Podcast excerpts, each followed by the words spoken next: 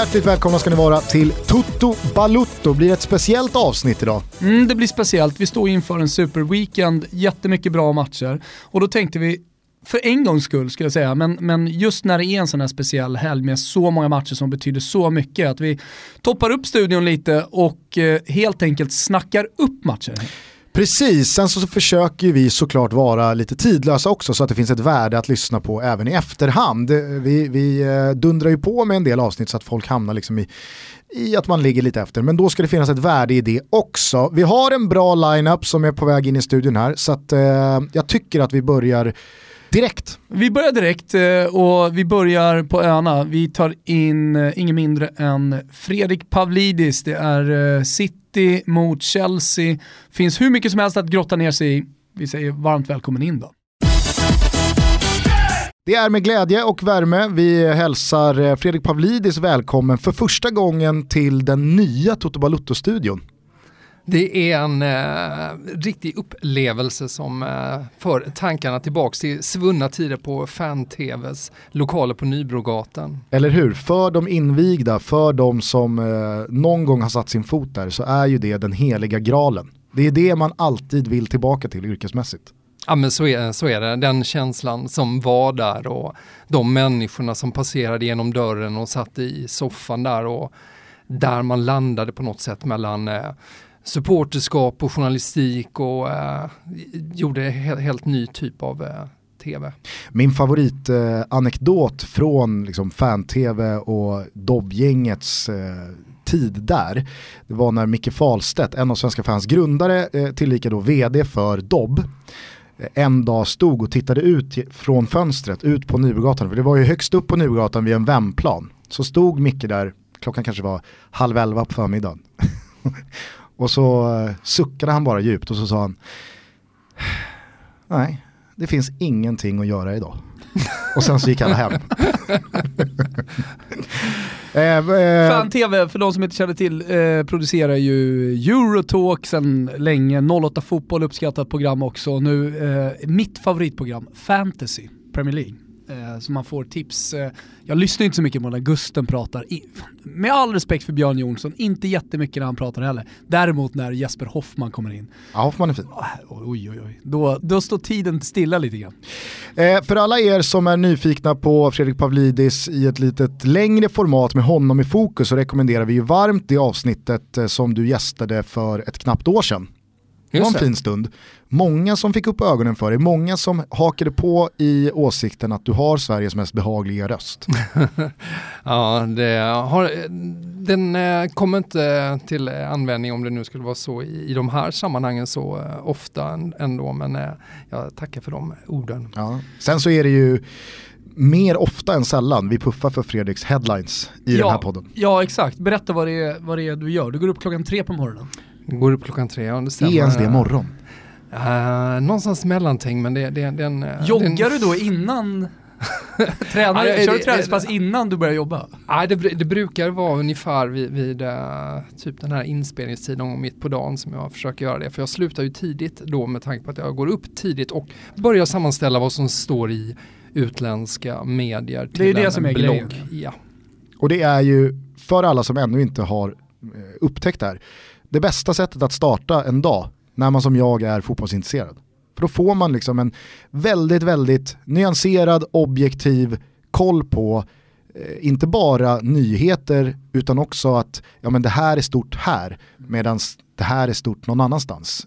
Man är ju väldigt självcentrerad annars och tänker att det finns någon slags nyhetsvärdering utifrån en själv. Men det är ju det är, det är slående hur lite spanska tidningar bryr sig om vad som händer i England och i Italien och så vidare. och så vidare. Ja, nej men det, det, det, kan, det kan vara väldigt bra just de här jämförelserna. Det här är inget nytt grepp att sammanställa vad som står i pressen, men just jämförelsen över länder kan vara väldigt eh, Eh, intressant, eh, om vi tar senast med Neymar skadad, eh, exempelvis vad skriver man i brasilianska tidningar, vad står i spanska, vad står i franska då framförallt. Det kan skilja sig ganska mycket och det kan finnas många orsaker bakom det. Mm. Men idag så är du primärt här för eh, vårat eh, supersöndag avsnitt där vi ska snacka upp en rad stormatcher i helgen, främst då söndag. Och du är här i egenskap av Chelsea-supporter och eh, ja, men, sakkunnig vad gäller eh, den, den eh, kungsblå historien. Eh, City-Chelsea på söndag, vad, va, vad gör den matchen med eh, Fredrik Pavlidis? Det är ganska lustigt egentligen därför att jag, i och med att jag eh, tillhör den ålderskategori jag gör så minns jag ju egentligen dem som två fallna jättar på 90-talet. Början på 90-talet när de harvade runt i en division lägre ner och var de här Sleeping Giants som man pratar om som drog sina 20 000, vilket var 20-25 000, vilket var hyfsat mycket på den tiden där och hoppades på att komma upp till Premier eller det var inte Premier League utan då var det ju division 1 och så trilla ner året därpå. För så såg det ut ett tag. Det fanns något slags band där i... i som, Samtidigt som, som Arsenal och Manchester United bara ångade på och blev de, precis, de stora precis. klubbarna liksom. Så hamnade Chelsea och City på efterkälken. Så är det, så är det. Så det finns ju en, många perspektiv på den matchen. Det där är ett, eh, det finns ju en, givetvis, de har ju haft sina storhetstider tidigare, vilket ju också bli blir när man talar om eh, Sleeping Giants som, som de var då. Eh, men det är ganska påtagligt då att eh, Chelsea då fick en, eh, en renässans eh, genom, tack vare pengar mycket tidigare än, än Manchester City och City är det nya Chelsea på något sätt. Framförallt så känns det som att Chelsea gjorde allt rätt på väldigt kort tid i och med Abramovic intåg medan City famlade lite med han Taksin Shinawatra först. Och det var Svennis och det var Mark Hughes och det kändes som att visst det kom in pengar och nu ska City bli någonting annat. Men startsträckan var oändligt mycket längre än vad den var för Chelsea. Där det kändes som att man gick från Claudio Ranieri och en typ av klubb över en sommar kom Abramovic, Mourinho och pang så var man ligamästare. Det är ju fortfarande en referenspunkt på något sätt, det som hände i, i Chelsea, precis som du sa, över en natt. För det var det ju verkligen. Eh, och eh, det, det, är speciellt, det sticker ut jämfört med annat och man har ju, jag tror att många har ju tittat eh, genom de här åren som man har varit här, Abramovic också, och sett att det trots allt, trots all upp och ner som det har varit så har det ju ändå skördat framgångar. Det har och dessvärre också har ju Chelsea kanske blivit en förebild också i att sparka tränare och nå nya framgångar för man ser att det funkar. De har ju lyckats med det. Sparka tränare, få till en ny tränare, vunnit ligan igen. Mm. Och det där är ju en eh, dagsfärsk eh, punkt som vi såklart måste beröra. Hur skulle du säga att eh, Antonio Contes situation i Chelsea ser ut? Den ser ut som så att han lämnar i sommar, så enkelt är det ju. Det. Jag kan inte se att det finns någonting som tyder på att han skulle vara kvar. Däremot tror jag kanske inte att han eh, blir italiensk förbundskapten igen. Jag tror han kommer ta över en annan klubb. Eh, att han lämnar eh, Chelsea, jag har inte sett någonting som skulle tyda på, på någonting eh, annat. Eh, jag är övertygad om att Chelsea vill ha kvar honom säsongen ut för att få en smidigare övergång till ny tränare. Jag tror att han vill stanna där eh, säsongen ut egentligen men eh, man befinner sig i ett riskerar att befinna sig i ett ingenmansland eh, inom kort om man åker ur Champions League och dessutom eh, riskerar att hamna, ganska, hamna på efterkälken när det gäller Champions League-plats också, vilket Men, försvårar hur, allt. Hur känner du känslomässigt då kring Conte som ändå vann ligan förra året, överraskande med tanke på hur mycket de andra lagen, konkurrenterna satsade eh, och nu har det blivit en, lite, lite av en mellansäsong. Det är fruktansvärt svårt tror jag, inte bara för mig utan för många Chelsea-supportrar när det gäller Conte därför att alla tycker ju om Conte. Han eh, är, det är en fantastisk tränare att börja med, en personlighet som, som man gillar och eh, det, det, det, det, är väldigt, väldigt svårt att handskas med det. Samtidigt är det ju väldigt tydligt se, sedan, om inte annat i somras och även dessförinnan att eh, både Conte och Chelseas ledning har försatt sig lite i den här situationen därför att Conte har eh, försökt eh, stärka sin position i en klubb där man inte kan stärka sin position som tränare.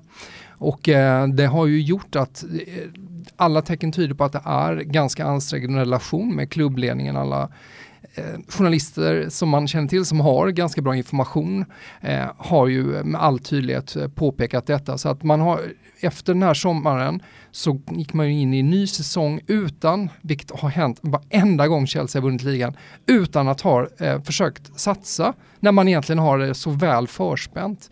Så istället så eh, köpte man in lite, lite på måfå kändes det som spelare och eh, har satt igång en säsong som kommer att rinna ut i ingenting med eh, största sannolikhet. Dessutom var ju alla medvetna om att ni vann ligan förra säsongen men då spelade man heller inte Europaspel. Den här säsongen ska man tävla på Champions League-fronten också. Men istället för att stärka upp, som du är inne på, både spetsen men även bredden så kändes det som att äh, vi tar Drinkwater, Bakayoko kan väl liksom, ah, ta han också då. Men man släpper Diego Costa. Alltså... Känns ju inte heller som att Morata var någon första val heller. Jag vet inte vad som sägs exakt om det, men, men när man tog in honom var det som att, så här, oh nej vänta, de köper eh, Lukaku går till United, där kommer det ösas in mål. De köper honom, v vad gör vi? Vad finns det? Eh, eh, 80 miljoner, Morata, vi tar han. Eller hur? Alltså det, det känns inte som att det var kika-siktet riktigt eh, inställt på honom från början i alla fall. Ja, men det var så konstigt för att alla såg det här hända, utom Chelsea. Det är väldigt svårt att eh, förstå sig på alla bitar i Chelseas transferspel som eh, det man har lyckats med och som Granovskaja som ju är eh, Abramovics högra hand och som det sägs då att det framförallt är där det har skurit sig mellan med Conte. Hon är ju fantastiskt duktig på att sälja spelare och fantastiskt duktig på att få det ekonomiska att gå ihop eh, med Chelseas med Chelseas transferpolicy som ju har förändrats enormt från de första åren då man bara köpte ehm, eh, jättestora namn och eh, för enormt mycket pengar och så funkar inte längre. Hon är ju duktig på att framförallt sälja B-spelare för alldeles för höga priser. Men eh, någonstans här på vägen har man ju inte ringat in de spelare man vill ha. Eh, Konto har inte fått det han har velat.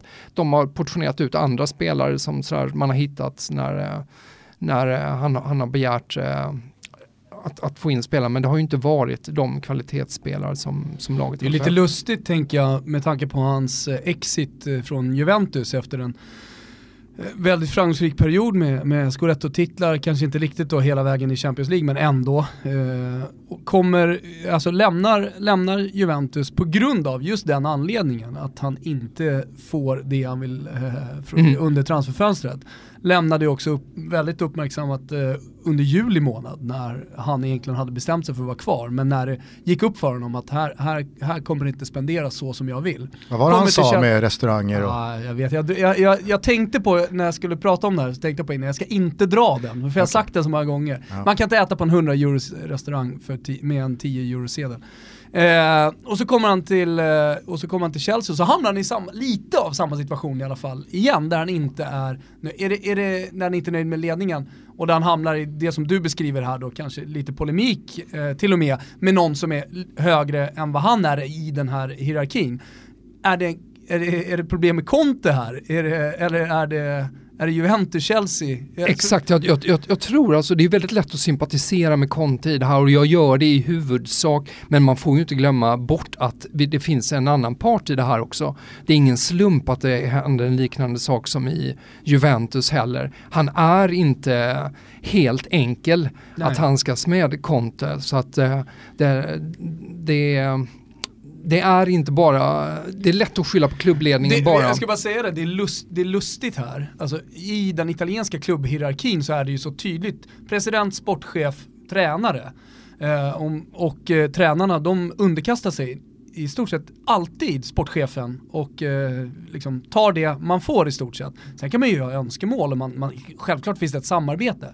Men man förstår att hierarkin är så här eh, att det är en italiensk tränare då som inte eh, har greppat det här. Eh, och som vill då vara den här eh, Wenger-engelska managern som styr och ställer alltihopa.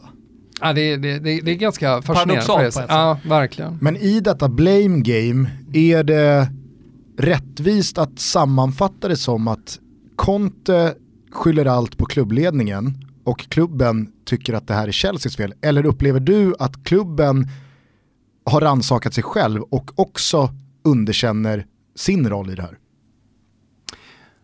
Nej, jag, jag, kan, inte, jag kan inte påstå att, äh, att jag känner att äh, klubben underkänner sig själv eller att det på något sätt har, har förändrats där. Äh, De tycker att Conte ska ha gjort en bättre säsong? Ja, de, de förväntar sig givetvis att med den här truppen att man ska slåss, att man ska vara, eh, ta en Champions League-plats.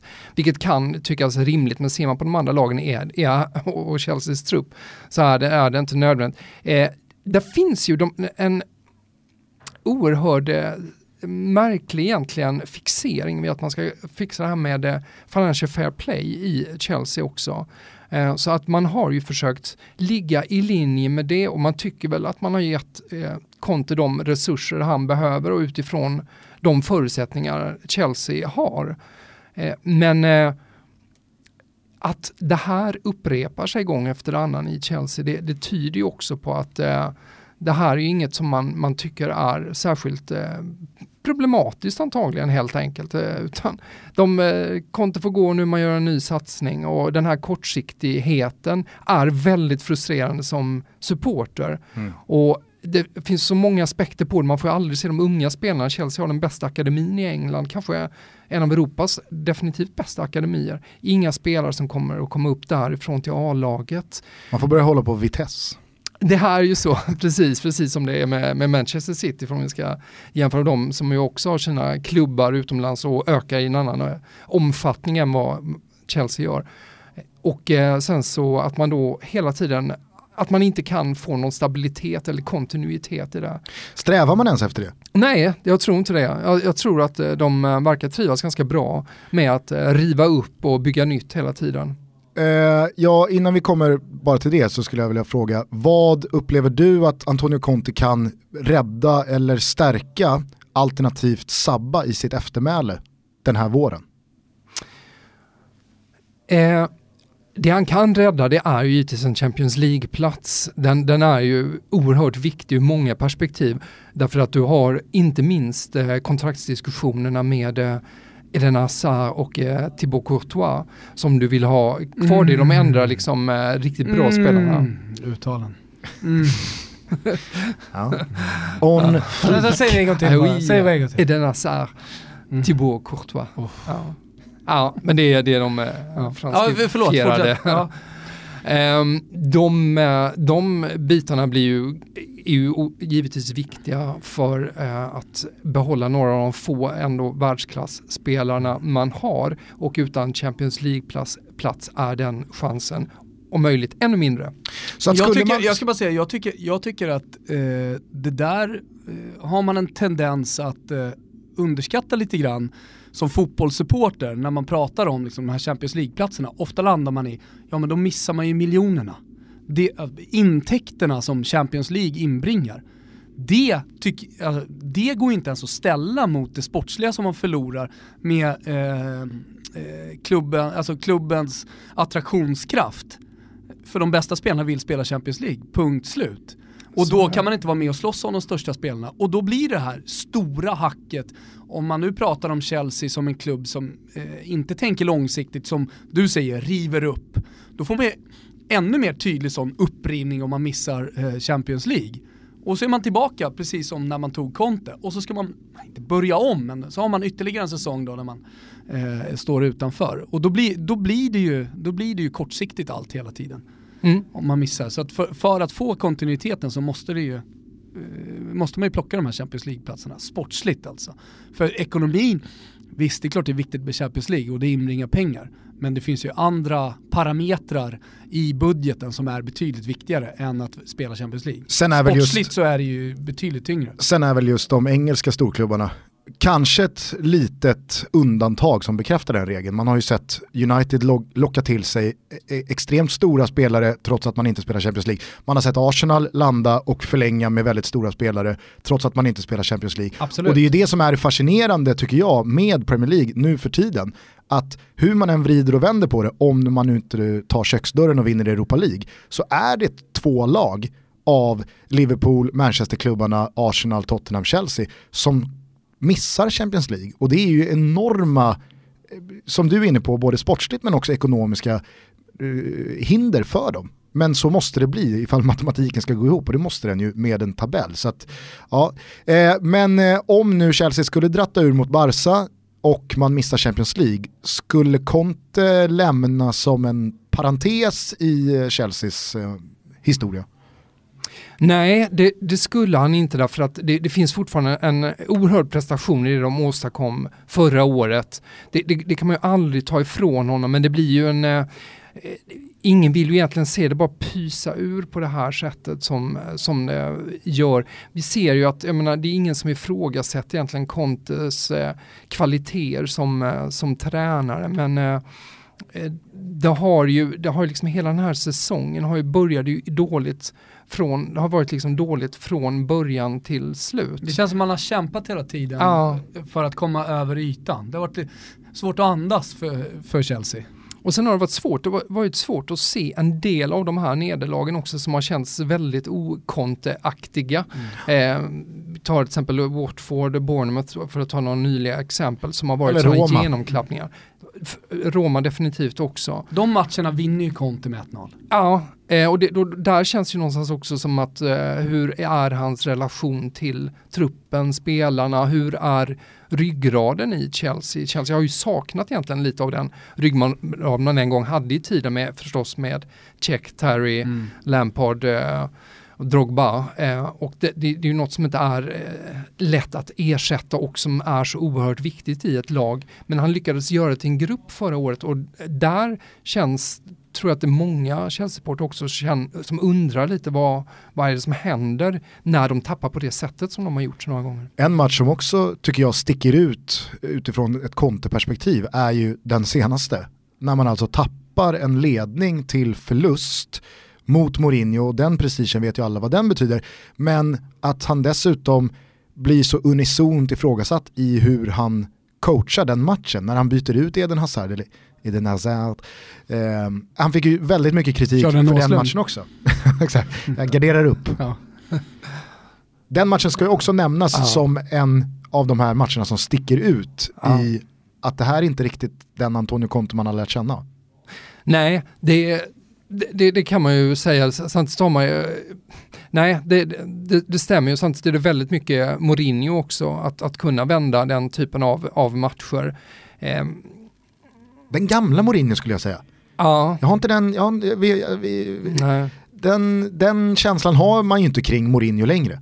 Nej, in, inte, inte, lika, inte lika självklart, för att en gång i tiden så var det ju alltid där man visste Eh, och den, under den tiden när man själv då höll på ett, ett lag som han tränade, då visste man ju alltid spelar ingen roll om de ligger under, de här, här, de, man kommer att vända. Och det är en fantastisk känsla som supporter när man har det här att eh, den tillförlitligheten. Får jag bara säga det, får jag bara säga det, för att det är inte ofta man refererar till Magnus Hedman i några sådana här briljanta eh, bryggor.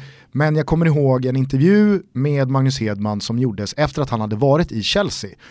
Jag tror att det var en dokumentär om Mourinho och då säger och Magnus Hedman... Gentile i Ja exakt, han var nere och träffade Mourinho. Och då berättar Magnus Hedman att det var helt sjukt för att det är den enda gången jag i min långa karriär har haft en tränare som kom in i halvtid när man låg under, helt lugn, ställde sig bara vid tavlan och sa det här, om vi ändrar på det här och det här och det här, så är det inga problem, då vinner vi.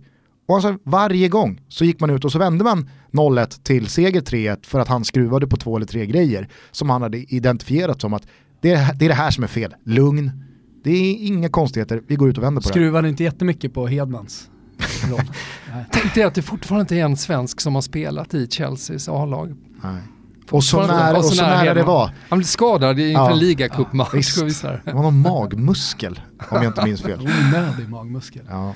men, jag tänkte bara säga, eh, när jag hade sett Sevilla, bara som en parentes här, nu när vi ändå är inne på Mourinho, när jag hade sett Sevilla mot Manchester United så skrev jag en krönika eh, och blickade lite fram mot returen. Och just det här med gamla Mourinho och nya Mourinho som jag ändå tycker eh, man kan prata om. Och med Montella självklart på andra sidan som har extremt djupa dalar och i den matchen med hela Ramon Sanchez Pizjuan i ryggen, eh, väldigt höga toppar. Blickade mot den här returen i Manchester och man känner att kanske för något år sedan, eller några år sedan, så visste du vad du skulle få den matchen för Mourinho styr den med tempot i matchen och sättet han spelar fotboll på. Men nu har man ingen aning. Alltså det, det, den där matchen kan sluta precis hur som helst. Alltså Mourinho, Mourinho, han har tappat en stor del av sin identitet tycker jag. Får jag bara, eh, på tal om det, fråga dig som Chelsea-supporter. För jag, jag vill ändå uppleva det utifrån som att en grej Antonio Conte verkligen kommer ha satt avtryck med är att han blev den som fuckade upp Chelsea-supportrarnas relation till José Mourinho. Håller du med om det? Nej. Inte det? Nej, inte riktigt. Du, du menar med, med det här eh, allt tjafs som har varit den här ja, men säsongen? Jag menar att även, även fast Mourinho lämnade Chelsea som han gjorde så upplevde jag det som att en unison supporterskara älskade Mourinho och höll honom för evigt liksom gudabenådad för det han gjorde två vänder i den klubben. Men under Contes tid och med den relation som han och Mourinho har haft så har Chelsea-supporterna lite tvingats ta Conte och Chelseas sida såklart, för de är Chelsea-supportrar. Och i det så känns det som att Mourinho har fejdats längre och längre och längre bort från sin tajta relation till Chelsea som klubb. Jag förstår din poäng där och i ett avseende kan jag hålla med. Jag, jag tror att de flesta Chelsea-supportrar har känt sig ganska obekväma med eh, den, eh, det ordkrig som har varit och, det, och det, det, den relation som Conte och Mourinho har haft.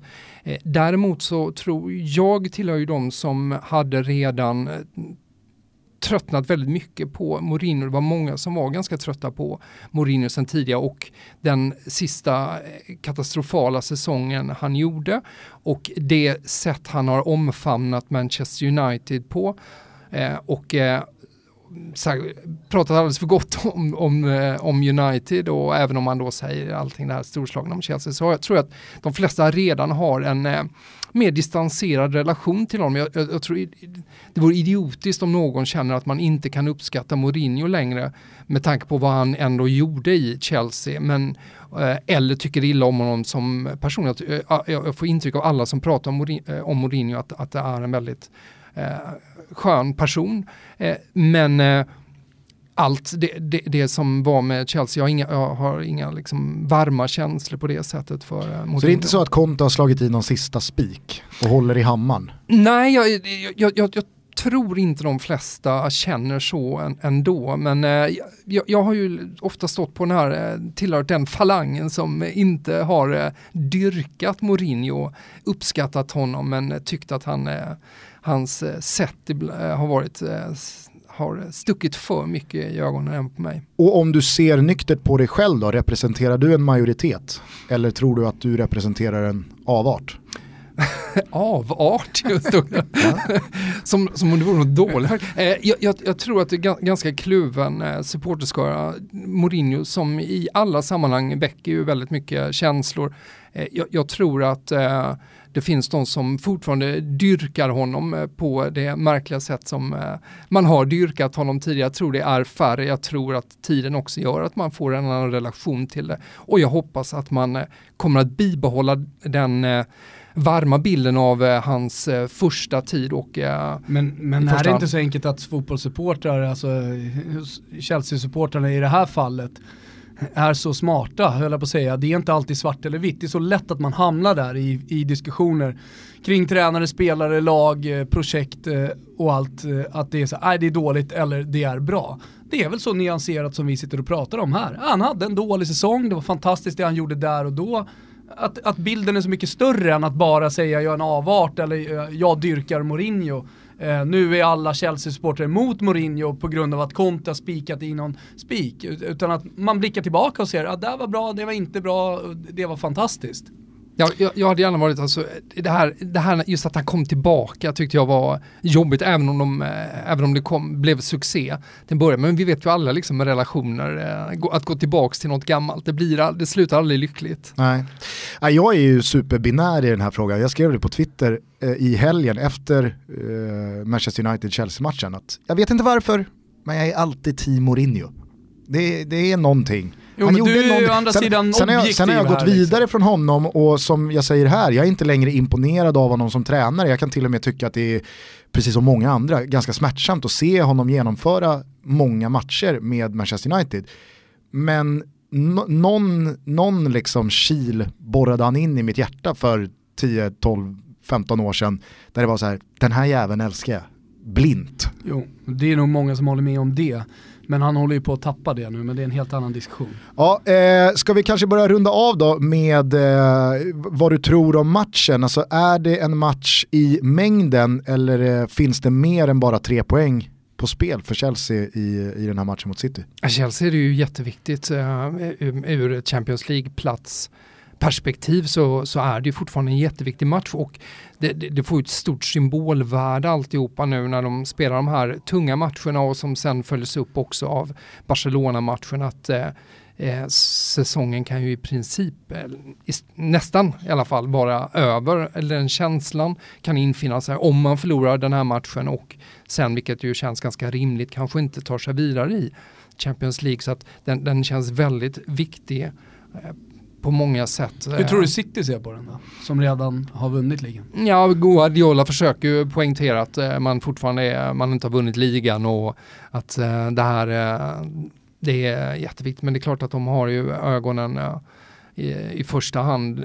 Nu måste ju liksom börja landa någonstans på Champions League. Men, eh, men, speciellt som han dessutom har schabblat bort Champions League med Bayern München. Alltså när han har vunnit ligan tidigt, samma situation som han befinner sig i just nu med Manchester City.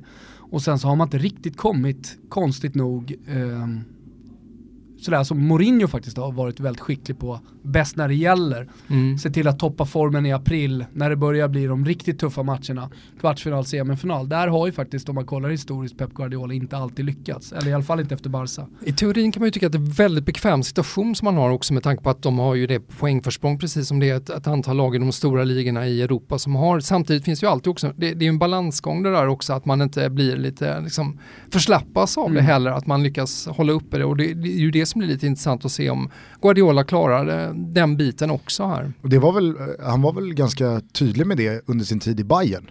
Att jag ser det inte som exceptionellt bra att ha dödat ligan med 20 poäng under den här våren och att man bara liksom slappnar av i de matcherna utan att det finns någonting att vinna i att vara på att bibehålla eh, en, en, en hundraprocentig form och ett hundraprocentigt fokus. Och att den delen inte ska underskattas. PSG Nej. löper lite samma risk. Inte minst nu då med, med, med, sina skador. Men det, det är någonting annat. Eh, jag eh, skulle bara vilja avsluta med att tror du att Chelsea, nu kanske det är många som stirrar sig blind på en tabell och menar att den dagen redan är här. Jag tycker man ska ha större respekt för historien än så och säga att Chelsea fortfarande är hierarkiskt minst på samma nivå som Manchester City i min bok kanske till och med högre upp än Manchester City.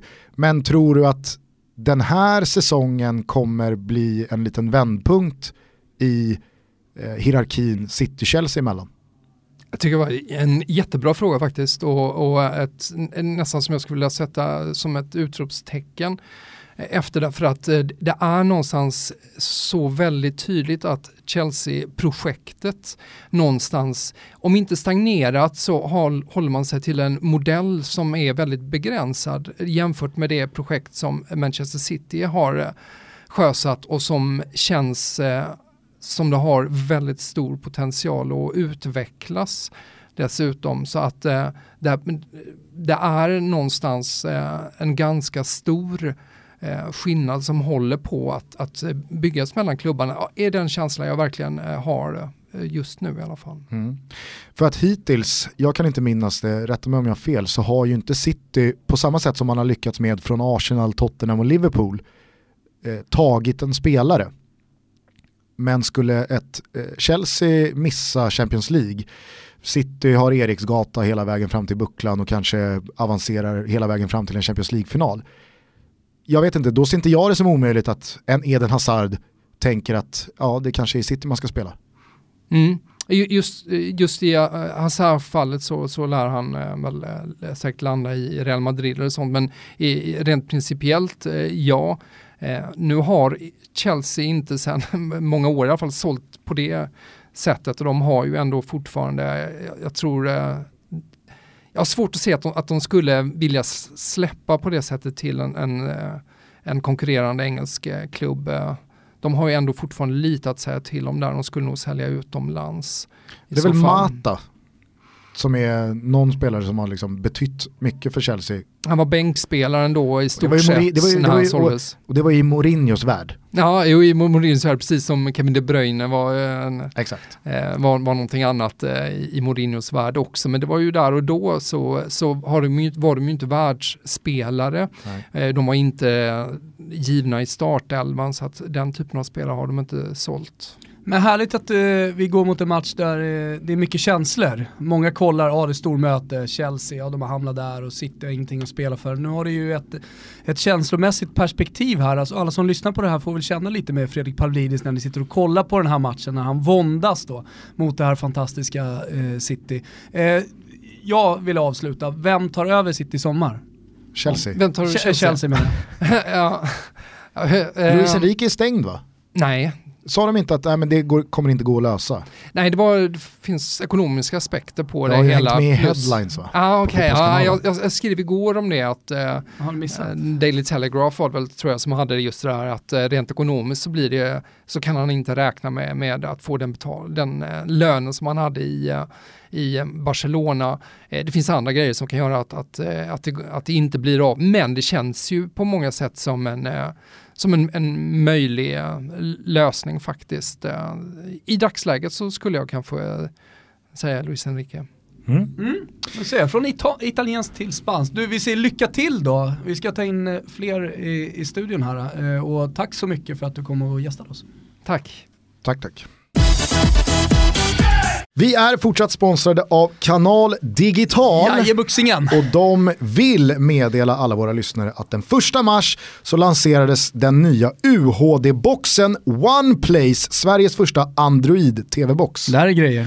Vad är det som gör den här OnePlace-boxen så speciell då? Jo, den samlar alla typer av tv-underhållning på ett och samma ställe, helt sömlöst. Vanlig linjär live-tv, filmer och serier från Playtjänsten och appar och spel från Google. Man kan alltså i princip sappa mellan en Champions League-match på Viasat till ett YouTube-klipp på bara några sekunder.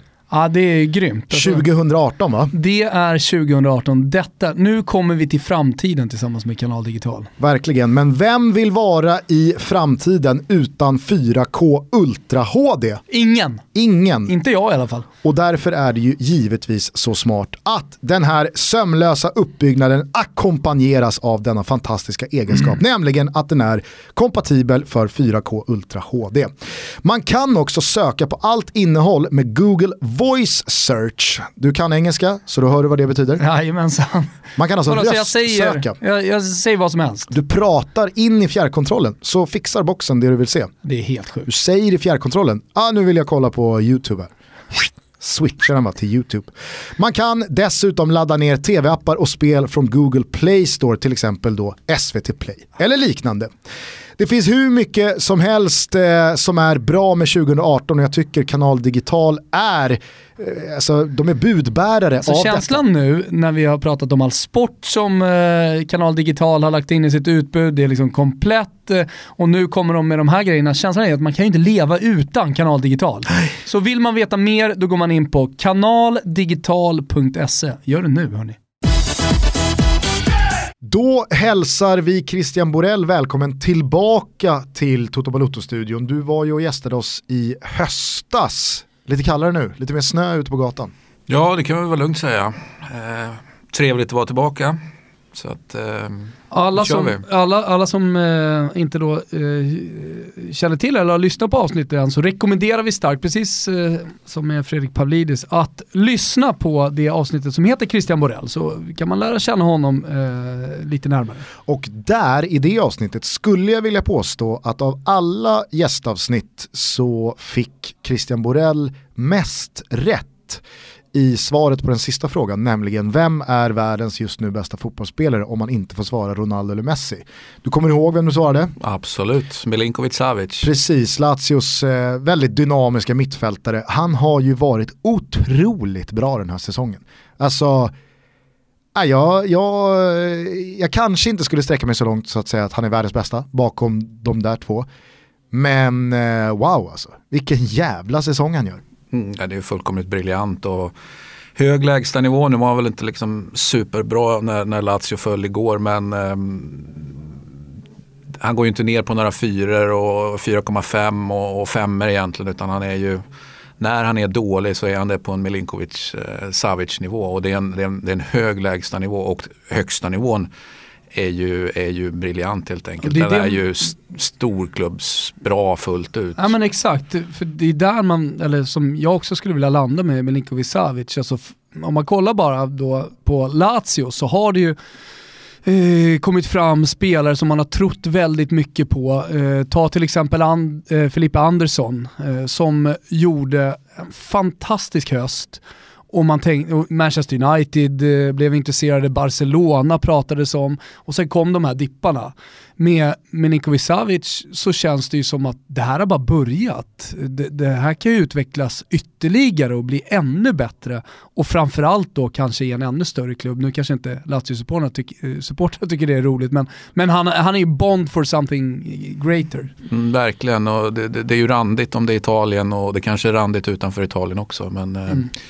Eh, en fantastisk fotbollsspelare och, han, och det är en karriär som är i, i, i, sin linda fortfarande. Det är det, som är, det är det som är coolt med unga spelare som visar sig ha en hög lägstanivå. Jag, jag tänker också på, på Torreira i, i Samp är också en sån som i princip aldrig gör en dålig match. Och, och, de är från andra länder, det vill säga de kommer och lever i ett, ett nytt land med allt vad det innebär ny fotboll delvis då och sen så är de unga och så levererar de på en jämn nivå. Det är, det är ändå ganska sällsynt med spelare som, som är unga och som levererar på en jämn nivå. Men mm. de två tycker jag är två lysande undantag. Jag såg för några dagar sedan en eh, artikel med rubriken ryktas till Milan och Inter och så var det en bild då på Torreira. Men han var liksom bakom Goran Pandev i bilden. Så tänkte jag nu, nu har någon nu har någon rökt crack här på någon redaktion och skickat ut att Goran Pandev skulle vara aktuell för en comeback till Inter. Eller att Milan har blivit sugna på,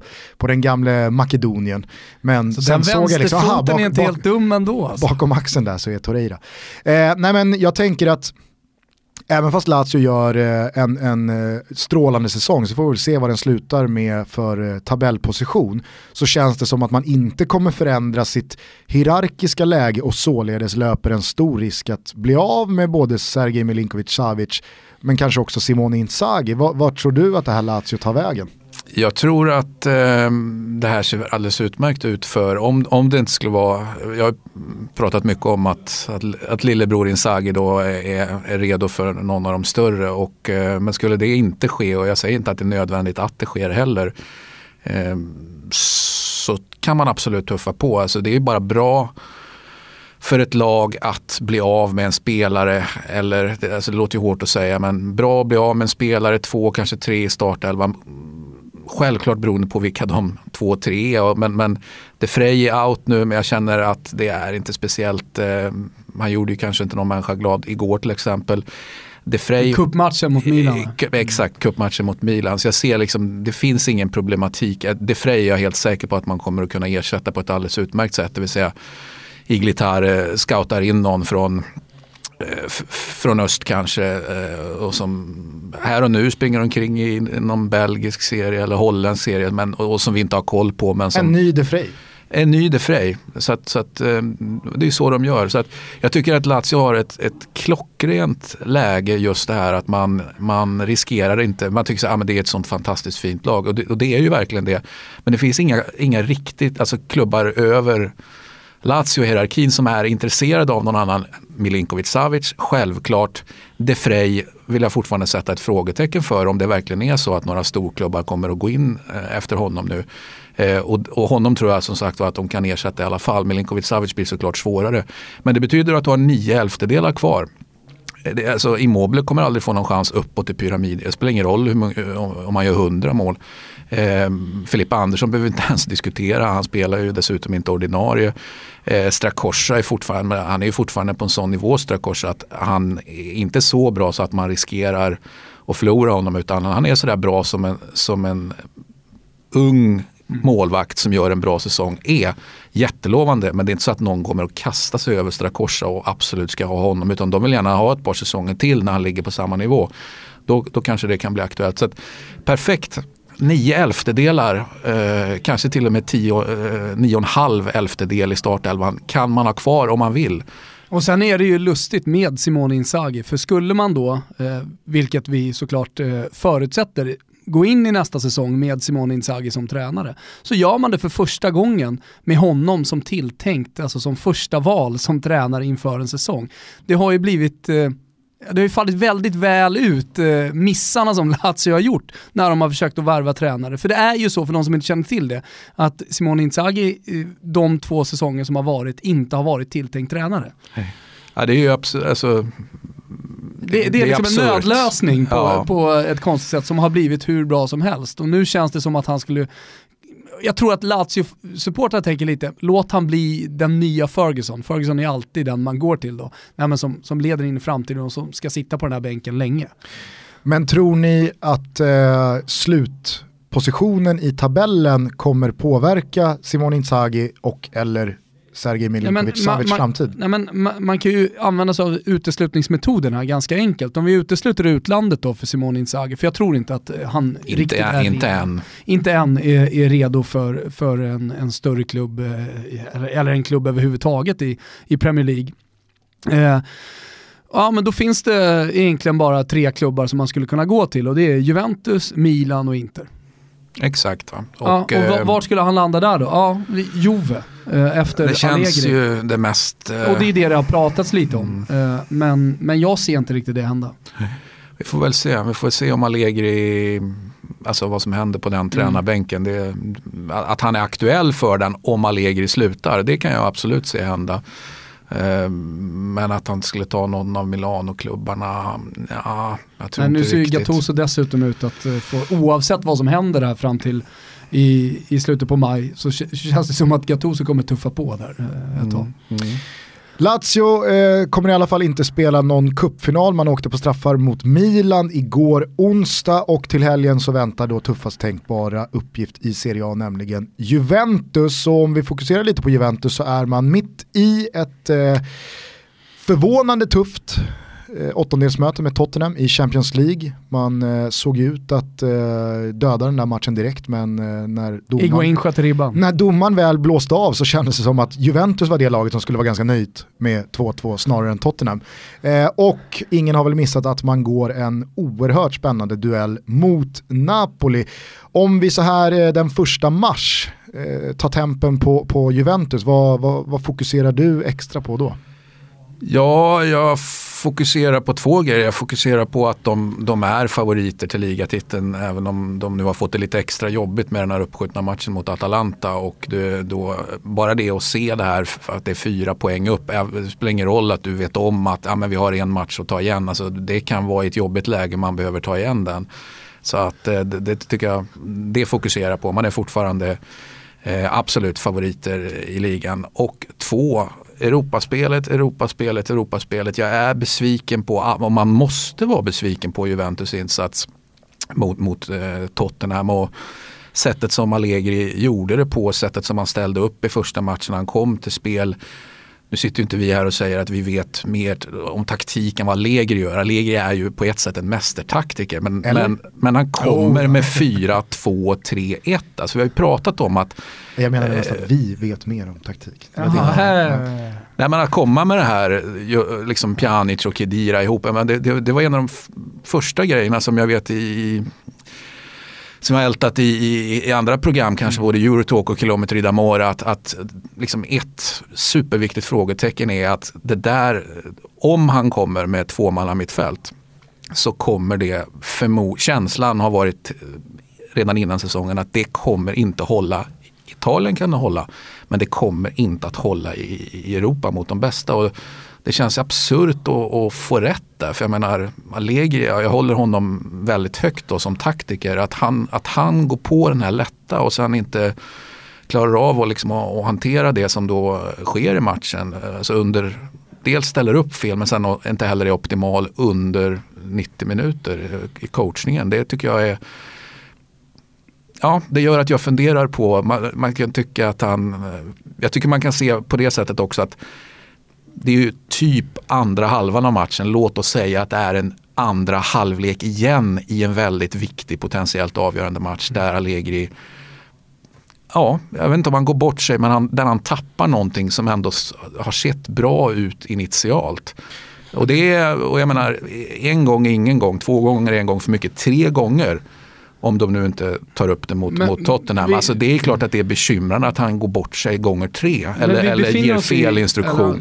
ja, men jag måste säga det bara för att även fast liksom, Allegri gjorde sin del så måste man också ge det till Pochettino som vågade trycka på blödningen. För att ja, men det ska inte räcka mot ett Juventus som är som bäst. Så det tycker jag, alltså, jag vill, jag, de gjorde absolut en, en bra match, eh, Spurs, det, det, måste jag säga.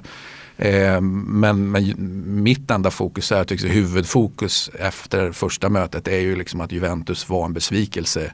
Punto. Mm. Men här, då kommer vi till, eh, som jag tycker är en helt intressant eh, eh, punkt, eller vad vi ska kalla det för. Men, men Juventus befinner sig nu i eh, ett läge där man definierar säsongen. Alltså Lazio, jättetuff match, förlorar den, då känns, och Napoli vinner sin match, då känns det, ja, allt kan ju hända men, men om man hårdrar det lite.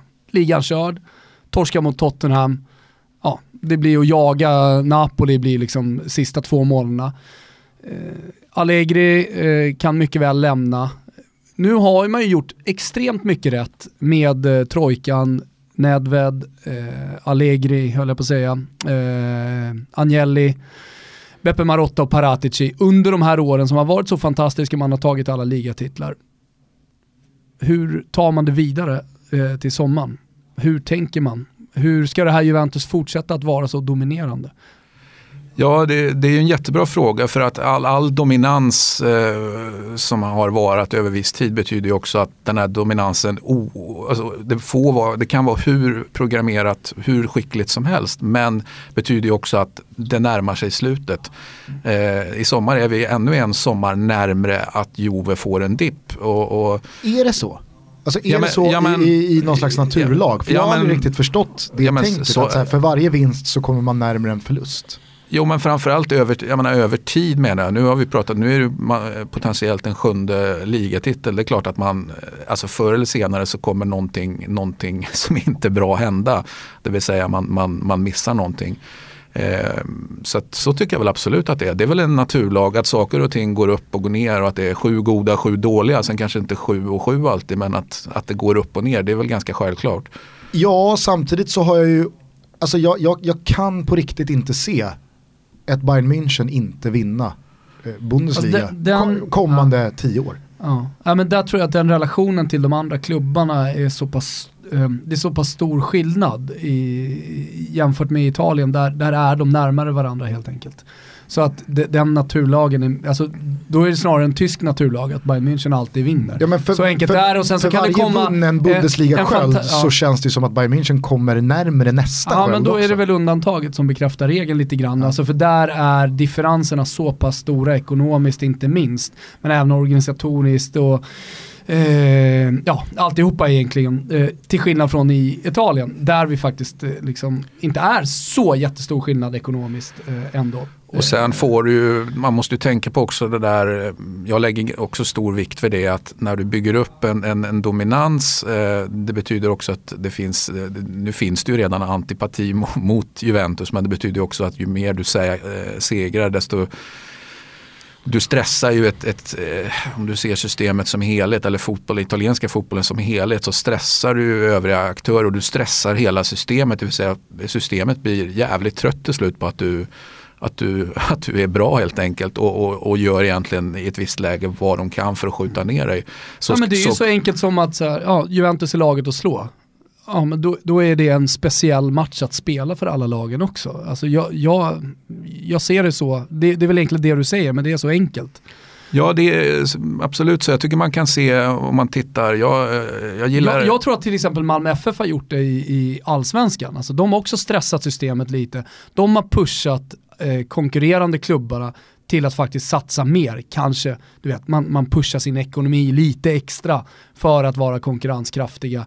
Eh, man, man, kanske jobbar lite hårdare på träningarna.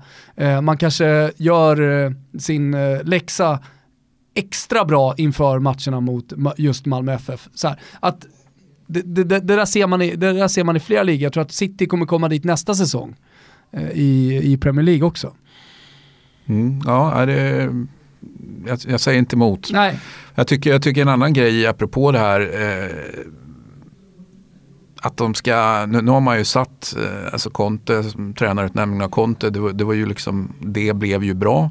Allegri, det blev ju bra. Det betyder också att man kommer närmare att okej, okay, du har en klubbledning och en sportchef som sätter kanske två av tre. Det vill säga vi närmar oss också, precis som att vi närmar oss eh, så att säga, decline på ett sätt. Så vad händer när inte nästa tränare sitter precis lika bra. Eh, Juventus är ju en klubb som är kända för att låta en, en tränare få sitta säsongen ut. Så, så har det varit historiskt i alla fall. Man, man visar liksom stenhårt förtroende. Men i, i, min värld så går vi absolut närmare ett läge där de faktiskt misslyckas med en tränarutnämning. Eh, eller alltså misslyckas på den höga nivå som, som, som är Juventus. Vem ser du eh, rida in i Turin? Ja, oklart jag vet inte riktigt vem som, vem som alltså jag argumenterar ganska hårt för, för Inzaghi. Eh, vi får väl se, jag tycker det beror väldigt mycket på vad som händer med eh, och hur klubbledningen tolkar eh, Allegri om han nu skulle misslyckas i Europa. Det vill säga då har han ändå haft liksom tre chanser på sig.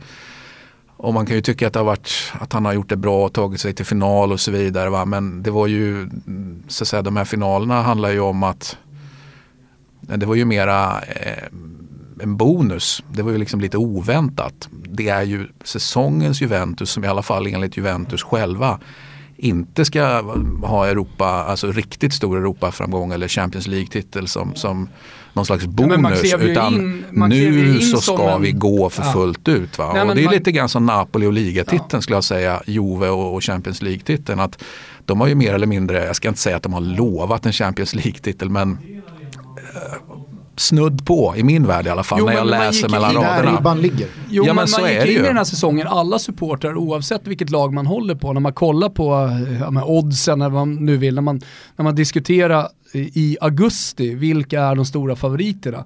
Ja men då kommer ju Barca och så Real och så, ja men City ser ju fruktansvärt bra ut här nu, Bayern München alltid med. Och så Juventus. Det är ju första säsongen, trots eh, den första finalen, som man inför en säsong verkligen la Juve bland de här stora klubbarna. Mm. Och då menar jag att om man nu skulle åka ut mot Spurs så är ju det ett eh, jag menar Allegri försöker hantera situationen. Han är ju mästerlig på att hantera rent medialt kan jag tycka. Men nu liksom, ej, vi kan inte gå till final varje år, du vet, mm. ta det lugnt, bla bla bla bla. Men det är ju ett sjukt misslyckande som jag ser om de då skulle åka mot, med all respekt för Spurs. Jag menar, det här Juve är ju programmerat för att besegra lag som Spurs. Det är ju superbred trupp. Det vill säga det som Spurs inte har. Är det, är det något frågetecken där borta som alla pratar om så är det ju att den truppen inte är tillräckligt bred. Det är ingen som skulle få för sig att säga att Juventus trupp inte är bred utan tvärtom den är precis perfekt bred för att leverera i liga och Champions League. Tror du att Napolis säsong har gjort att man har viktat om betydelsen av ligan? På, på vilket sätt menar du då? Alltså att Juventus ja, har viktat åren, om... om nu, nu pratar vi om att Juventus har liksom byggt för den här säsongen som att det är då man ska excellera i Europa. Eh, finalerna hittills har varit lite bonus. Men under de säsongerna hittills har det också varit att ligan har kommit lite av sig självt för att man har varit på en annan nivå än de andra lagen. Den här säsongen så har ju Napoli varit ett nytt Napoli. Alltså de har tagit det till en ny nivå själva. Pressar Juventus uppenbarligen eh, och kommer så göra hela vägen in. Tror du det kommer, eller har, Nej, det, eh, redan det... påverkat eh, synen på att ligatiteln blir viktigare? För Juventus? För Juventus, okej okay, nu är jag med dig. Nej, alltså eh, same same. Jag tycker att de, de alltså Juventus eh, framgång i Europa ska ju inte utesluta eh, framgång på hemmaplan. Så jag tror att det finns liksom ingen, liksom ingen omviktning där under när de insåg att ah, men nu är faktiskt Napoli ännu bättre. Jag tror liksom att ah, men mm. siktet har ändå såklart varit inställt på och, och ja, de är fortfarande liksom favoriter. Så är det ju. För jag menar, vi har ju ett Napoli som i min värld då envisas med, eh, eller så beror det på att inte den truppen heller är tillräckligt bred då, men alltså den fotbollen jag har sett och tagit till mig eh, genom alla år så hävdar jag med bestämdhet att man sliter på en startelva här och det, det kommer att komma ett pris att betala för det och det, det har man väl kanske inte gjort riktigt än då men, men eh, jag, jag, tycker att Sarri på det sättet är på väg att coacha bort sig faktiskt. Ja, han, det, han... Dels det, men, men jag tror också att man ska lägga Eh, en, ganska, en ganska stor del också på De Laurentiis och alltså sett eh, Juntoli, nu, nu får jag han, alltså sportchefen Juntoli, nu får jag han eh, ta de resurser han får och, och, göra det bästa av situationen. Men till exempel då att man hade ett uttalat mål i januari att man skulle värva ytterligare bredd då till eh, anfallet men man lyckas inte. Man försökte med Simone Verdi och då kan man ju eh, såklart blir sur på Simone Verdi att han i slutändan väljer att vara kvar i Bologna och det är hans beslut. Men då måste det finnas en plan B.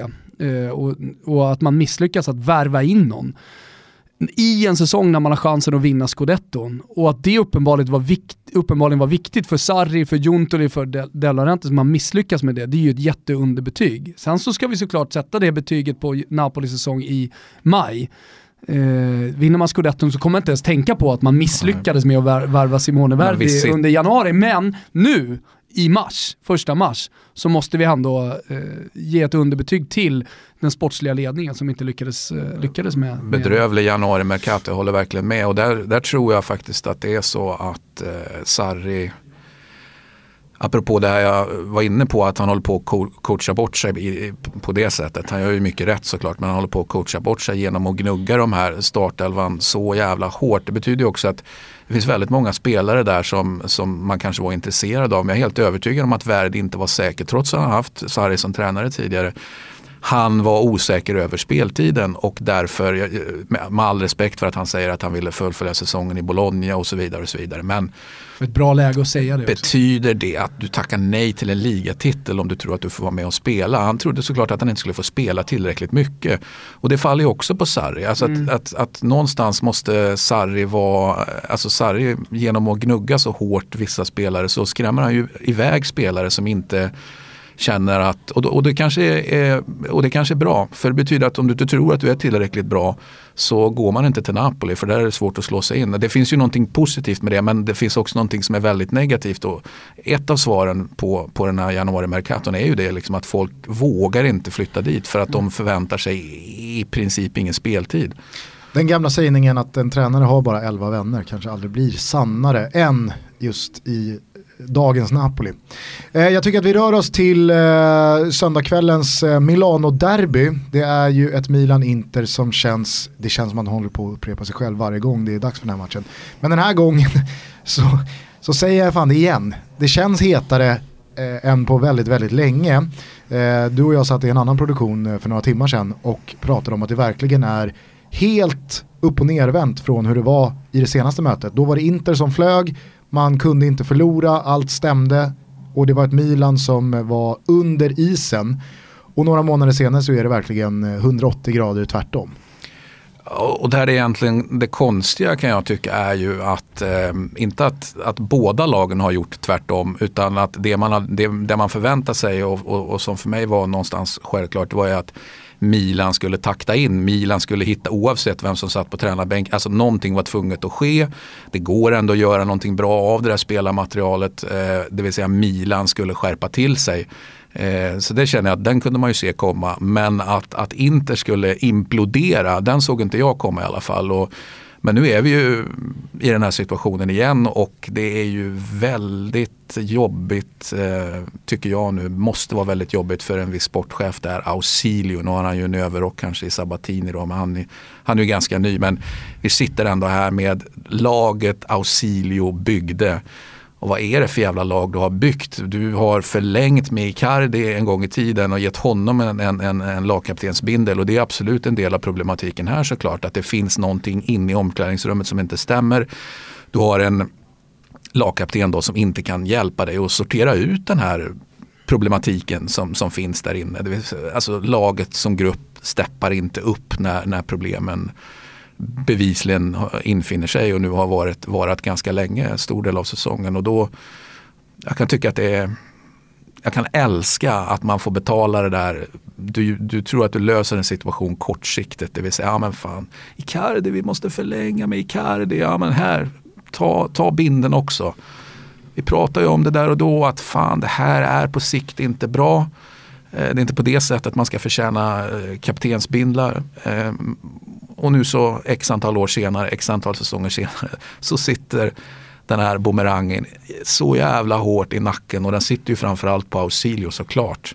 Mm. Det är svårt att hitta någon annan skyldig där kan jag tycka. Ja, men alltså, jag vet ju att det är många Roma-supportrar som sedan julas då pekar på Spalletti, ja men titta här, förr eller senare så, så, så går det dåligt. Men, men det är ju patsa Inter tillbaka igen och visst, man kanske inte ska lyssna för mycket på de röster som säger att eh, det är kaos i Inter, alltså de som har röster som har lämnat, spelare som har lämnat Inter som säger, att ah, men det var kaos, det var ingen organisation och det funkar inte och så här.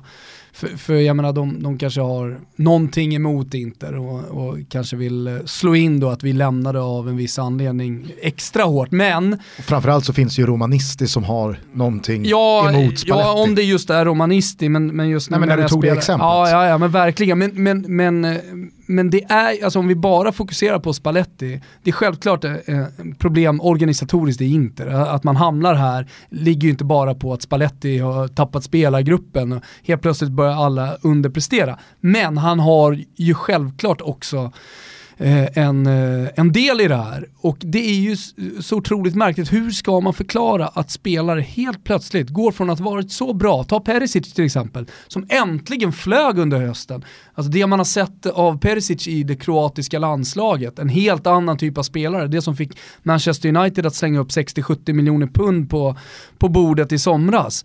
Det är bara bort bortblåst. Eh, Borja Valero som också var det här navet, funkade hur bra som helst. Usel.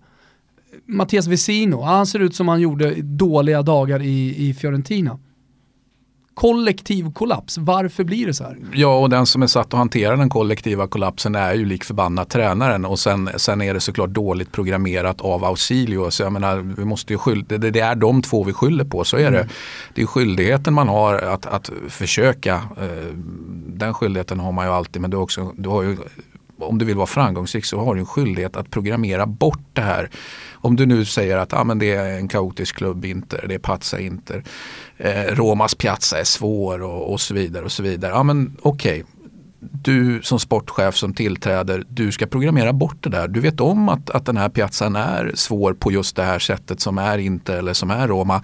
Programmera bort det och nå, fram, alltså nå framgångar under din period. Sen, sen får, när du slutar som sportchef, ja, men då, får, då får de väl gå tillbaka till att vara kaos då, om det är så. Men du ska ju vara clean i din period så att säga. Och, och Ausilios period nu, den börjar se riktigt illa ut. Från början eh, kände jag också att man, han gick att försvara och, och, och jag trodde på honom, kan jag också erkänna från början. Men från början var det så att ah, men han, gör, han gör ändå bra utan pengar. Va? Men nu är det ju inte att han, nu har han ju ändå, kanske inte jättemycket pengar för de har ju fortfarande lite pengar att, och pynta in då apropå financial fair play och grejer. Va? Men du har ändå haft mer pengar, du har gjort fler spelaraffärer och eh, Ausilio, Ausilio, då, då landade han till exempel i en jävla totalt onödig problematik där en ny ägare fick hade någon, någon rådgivare då, det vill säga Jurabkan, eh, agenten som liksom tryckte in sina spelare och sin tränare. Alltså bara det att Ausilio inte kunde hålla rent där och då visar ju hur otroligt avlövad han är. Nu är han ju ännu mer avlövad eftersom han har Sabatini som ju rimligtvis är den som bestämmer i, i, i slutändan. Så att det ser riktigt illa ut. Det är ju inte så att vi förväntas, eh, för, förväntar oss att, att Sabatini ska fixa det här. Jag menar, tittar vi på vad Sabatini gjorde i Roma till exempel. Eh, alltså, Sabatini är ju ingen vinnare, alltså ingen resultatmässig vinnare. Han må ju vara en, en, en fantastisk vinnare kanske på en transfermarknad eh, och duktig på att köpa och sälja, för sånt gillar han ju. Va? Men att, att Sabatini ska fixa den här grejen, det tror jag inte på eh, heller. Så att, med andra ord så sitter man rejält i skiten här. Man behöver ha ett byte och, och Sabatini kommer man ju inte byta nu. Det är snarare att man får hoppas på att det kommer in en, en, en Ausilio någon annan där och som då börjar bygga om det här för att det måste ju byggas om och du måste säkerställa om du tvingar kvar Perisic, då måste du ju såklart ha suttit ner med Perisic och agent och hela och, och vibba in. Kommer han fortsätta att leverera eller kapar vi? De bästa sportcheferna sätter ju den. När Modji var som bäst, vi behöver inte ens diskutera om Perisic hade varit såld eller inte. Va? Ehm, och, och, och, den oförmågan att sälja mm. i rätt läge, det, det, tycker jag är, för mig är det en monumental oförmåga. De bästa sportcheferna är ju fantastiska just på att ja, men, och så säljer jag och så har vi plan B klar. Jag kommer ihåg när, när Thomas och eh, min, eh, vår älskade Corvino var som bäst. Det var, ju, det var aldrig något bekymmer. Ah, okej, okay, vi släpper lagets största stjärna. Fansen rasar, alla är förbannade hit och dit. Va? Men till syvende och sist, varenda jävla situation läser den där tajta sportchefen rätt. Va? Och det är det, det, är och det som blev det yttersta beviset på det eh, var ju när han inte fick sälja. När presidenten gick in och sa nej, nej, nej, det här behåller vi. Ja. Då gick det åt helvete istället. Ja, men det, det säger ju allt. va. Och, och det, det, och med det sagt ska man ju se till att ha sin president ombord. Helst ska ju inte sådana här offentliga skärmytslingar någonstans komma fram då, att de finns. Det, det är också en, en, en sportchefs stora, stora skyldighet att du ska ju hela tiden se till att ha med dig din, din ägare slash president på, på vad du gör. Så att ägaren, presidenten mår tillräckligt bra sportsligt, ekonomiskt eh, och eh, framförallt imagemässigt. Det tror jag, det, det, för mig är det en sån här superviktig grej att prata om. att mm. Så fort en sportchef över, det man pratar mycket om en sportchef. Eh, när den personen, i alla fall i den här delen av, av, av världen som vi pratar om nu, det vill säga Italien, överskuggar eh, en president. Alltså det finns inte en president i världen som pallar det. Det får vara världens mest moderna och, och, och framgångsrika person, Diego de la Valle till exempel. Men när Corvino där då fick liksom för mycket cred. Det är inte så att Diego de la Valle jublar. Eh, och så är det ju egentligen på alla. Eh, jag tycker Napoli är ett jätte, jätteintressant eh, exempel också på det. att mm. det, det, det kommer aldrig han kommer aldrig tillåta alltså för, för mycket fokus. Det kan ju också vara att en tränare blir för hyllad. Så hyllad som Sarri är nu. Även av De Laurentiis, ja han är fantastisk och han är som karaktär och hade jag gjort en film och spelat in då, han, han är liksom klockren i en av huvudrollerna. Ja, jag hör att du säger det och, och, delvis tror jag på det men jag vet också att du är fucking jävla avundsjuk för du vill ha credden där inne. Du vill vara att hej, De Laurentiis rattar, det är han som kör Napoli. Det är tack vare Il Patron, det är tack vare presidenten, ägaren som det här funkar.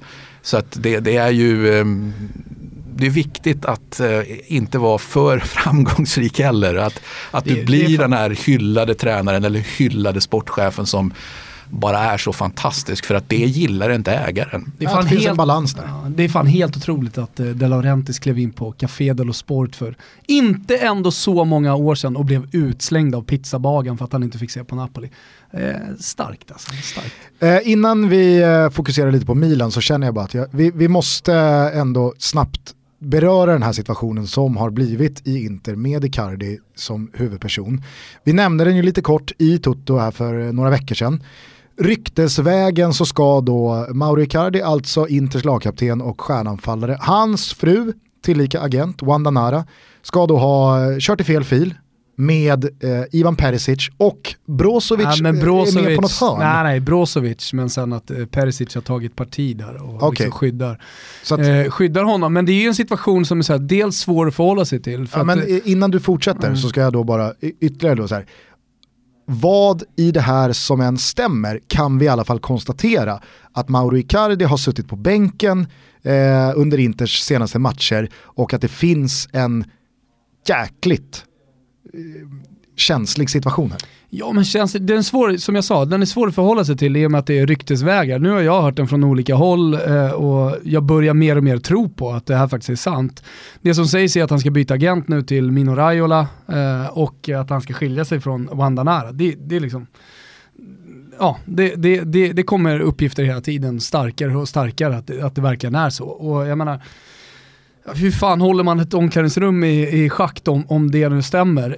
Ah, jag vet faktiskt inte. Nu kollar man på Mauro Icardis Instagram och, och ser att ja, där verkar allting vara frid och fröjd och de verkar kära och sådär. Men det, det, är ju, det, det, är ändå, det är ändå märkligt, eh, eller hur?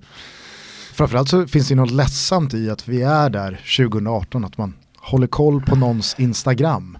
nej, ja, men, skit väl det. nej fast vadå, men, det är väl en superrimlig, ja. det är väl en superrimlig eh, aspekt och frekvens att ratta in mm. så här års eller liksom den här tiden Men, vi, men om man lever. säger så här, framtid, framtiden får visa hur det blir. Byter han agent till Mino Raila så finns det en anledning till att han gör och då, då behöver man nog inte fundera så mycket kring det.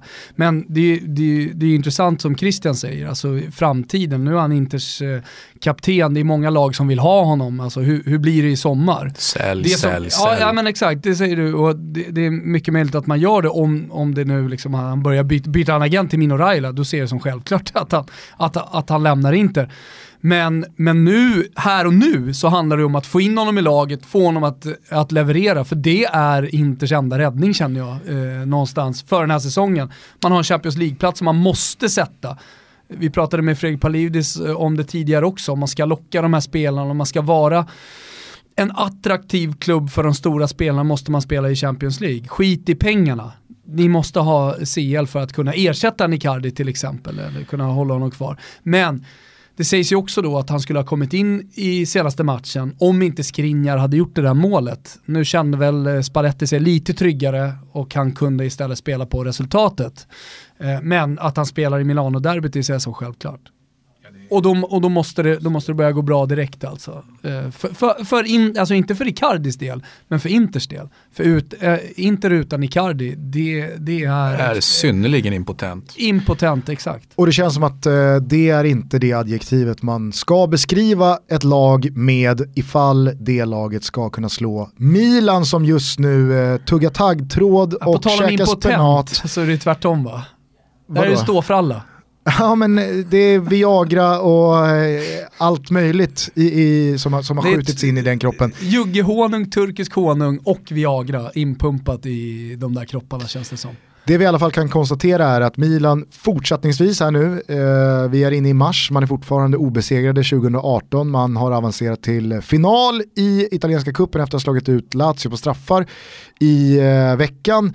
Och nu väntar då ett eh, Milano-derby där jag vet att Christian Borell menar på att Milan kan inte vara större favoriter än vad som är möjligt i ett Milano-derby.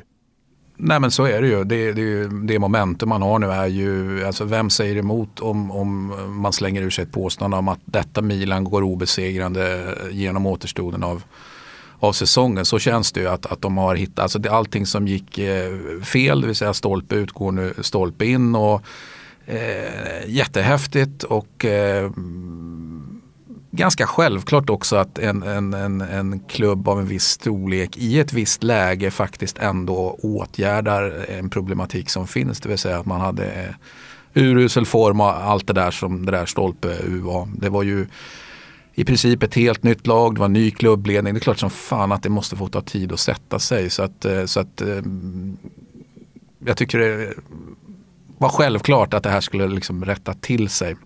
Eh, men det är möjligt att det håller på att rätta till sig ännu lite bättre än vad man faktiskt kunde, kunde tänka sig. Men det är väldigt häftigt att titta på och eh, jag tror att det var väldigt viktigt för den gode Gattuso att det inte vände direkt när han klev på utan han eh, alltså även han var tvungen att ner i skiten, ligga i rännstenen för det var ju precis det som Milan gjorde där och då. Jag tror jag driver ju med en, med en dåres envishet då tesen att den där liksom insatsen borta och det där fantastiska målet, målvaktsmålet som Benevento gjorde eh, mot, mot Milan, att det var så viktigt. Alltså det, där kom vändningen. Där var man så långt ner mentalt som man bara mm. kunde komma. Nu sluter vi leden. Det fanns någon dålig insats efter det mot Hellas vill jag minnas. Men det var vändpunkten och eh, där eh, känner jag mig rätt eh, bekväm med att ha satt den. Vi pratade ju en hel del om Gattuso och Milan i senaste avsnittet och då pratade vi om just att det Gattuso har bidragit med till bordet och fått in i det här eh, laget som alla såklart är överens om när man tittar på truppen att ja, det är klart att det ska finnas mer kvalitet och en högre nivå än vad som hittills har presenterats. Bortsett då de två senaste månaderna. Men att ibland kanske det är så enkelt att någons energi, disciplin och vilja att springa eh, tills man får blodsmak i munnen och göra allt för varandra men också för sig själv och för tröjan. Att med den ingrediensen så klickar liksom det andra i också. För nu ser vi ju ett, liksom ett försvarsspel som fungerar, som givetvis inte är då att ja, men nu springer alla och, och käkar spenat på morgonen och bara är eh, Gattuso reinkarnerade, utan att det kanske var den sista pusselbiten för att få ihop hela pusslet.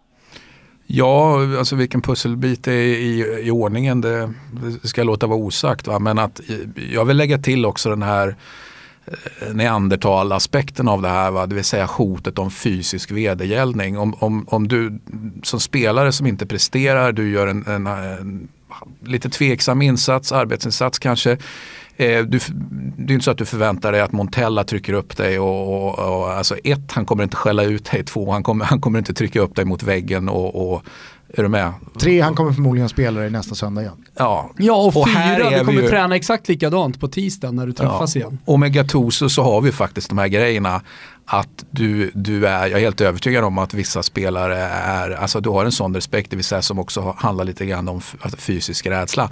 Du vill inte misshaga den här personen, framförallt inte genom en, en arbetsinsats som är tveksam där, där alla känner, fan shit, jobbar du verkligen som du skulle den här matchen? Vilket ju var, det var gott om under hösten. Sen att de kanske var paralyserade eller någonting, men det har ju Gattuso fått in att de, de, de, arbetar ju hårt som fan och eh, gör de inte det så är jag helt övertygad om att han kan tänka sig att trycka upp en spelare mot, mot en vägg. Liksom och, och ja men det är många små delar där. Alltså du, du, du nämner just det där fysiska, sen har vi inför kuppfinalen när det var snökaos i Rom, eh, Milan kunde inte träna. Eh, ja, det blev inställt, man skulle köra taktik istället. Vad gjorde Gattuso då? Han gick upp två timmar tidigare, gav sig ut i Rom för att hitta en plan och hittade en jävla plan där man spelade. Visst, det i sig kanske bara är en, en, alltså en petitess i helheten.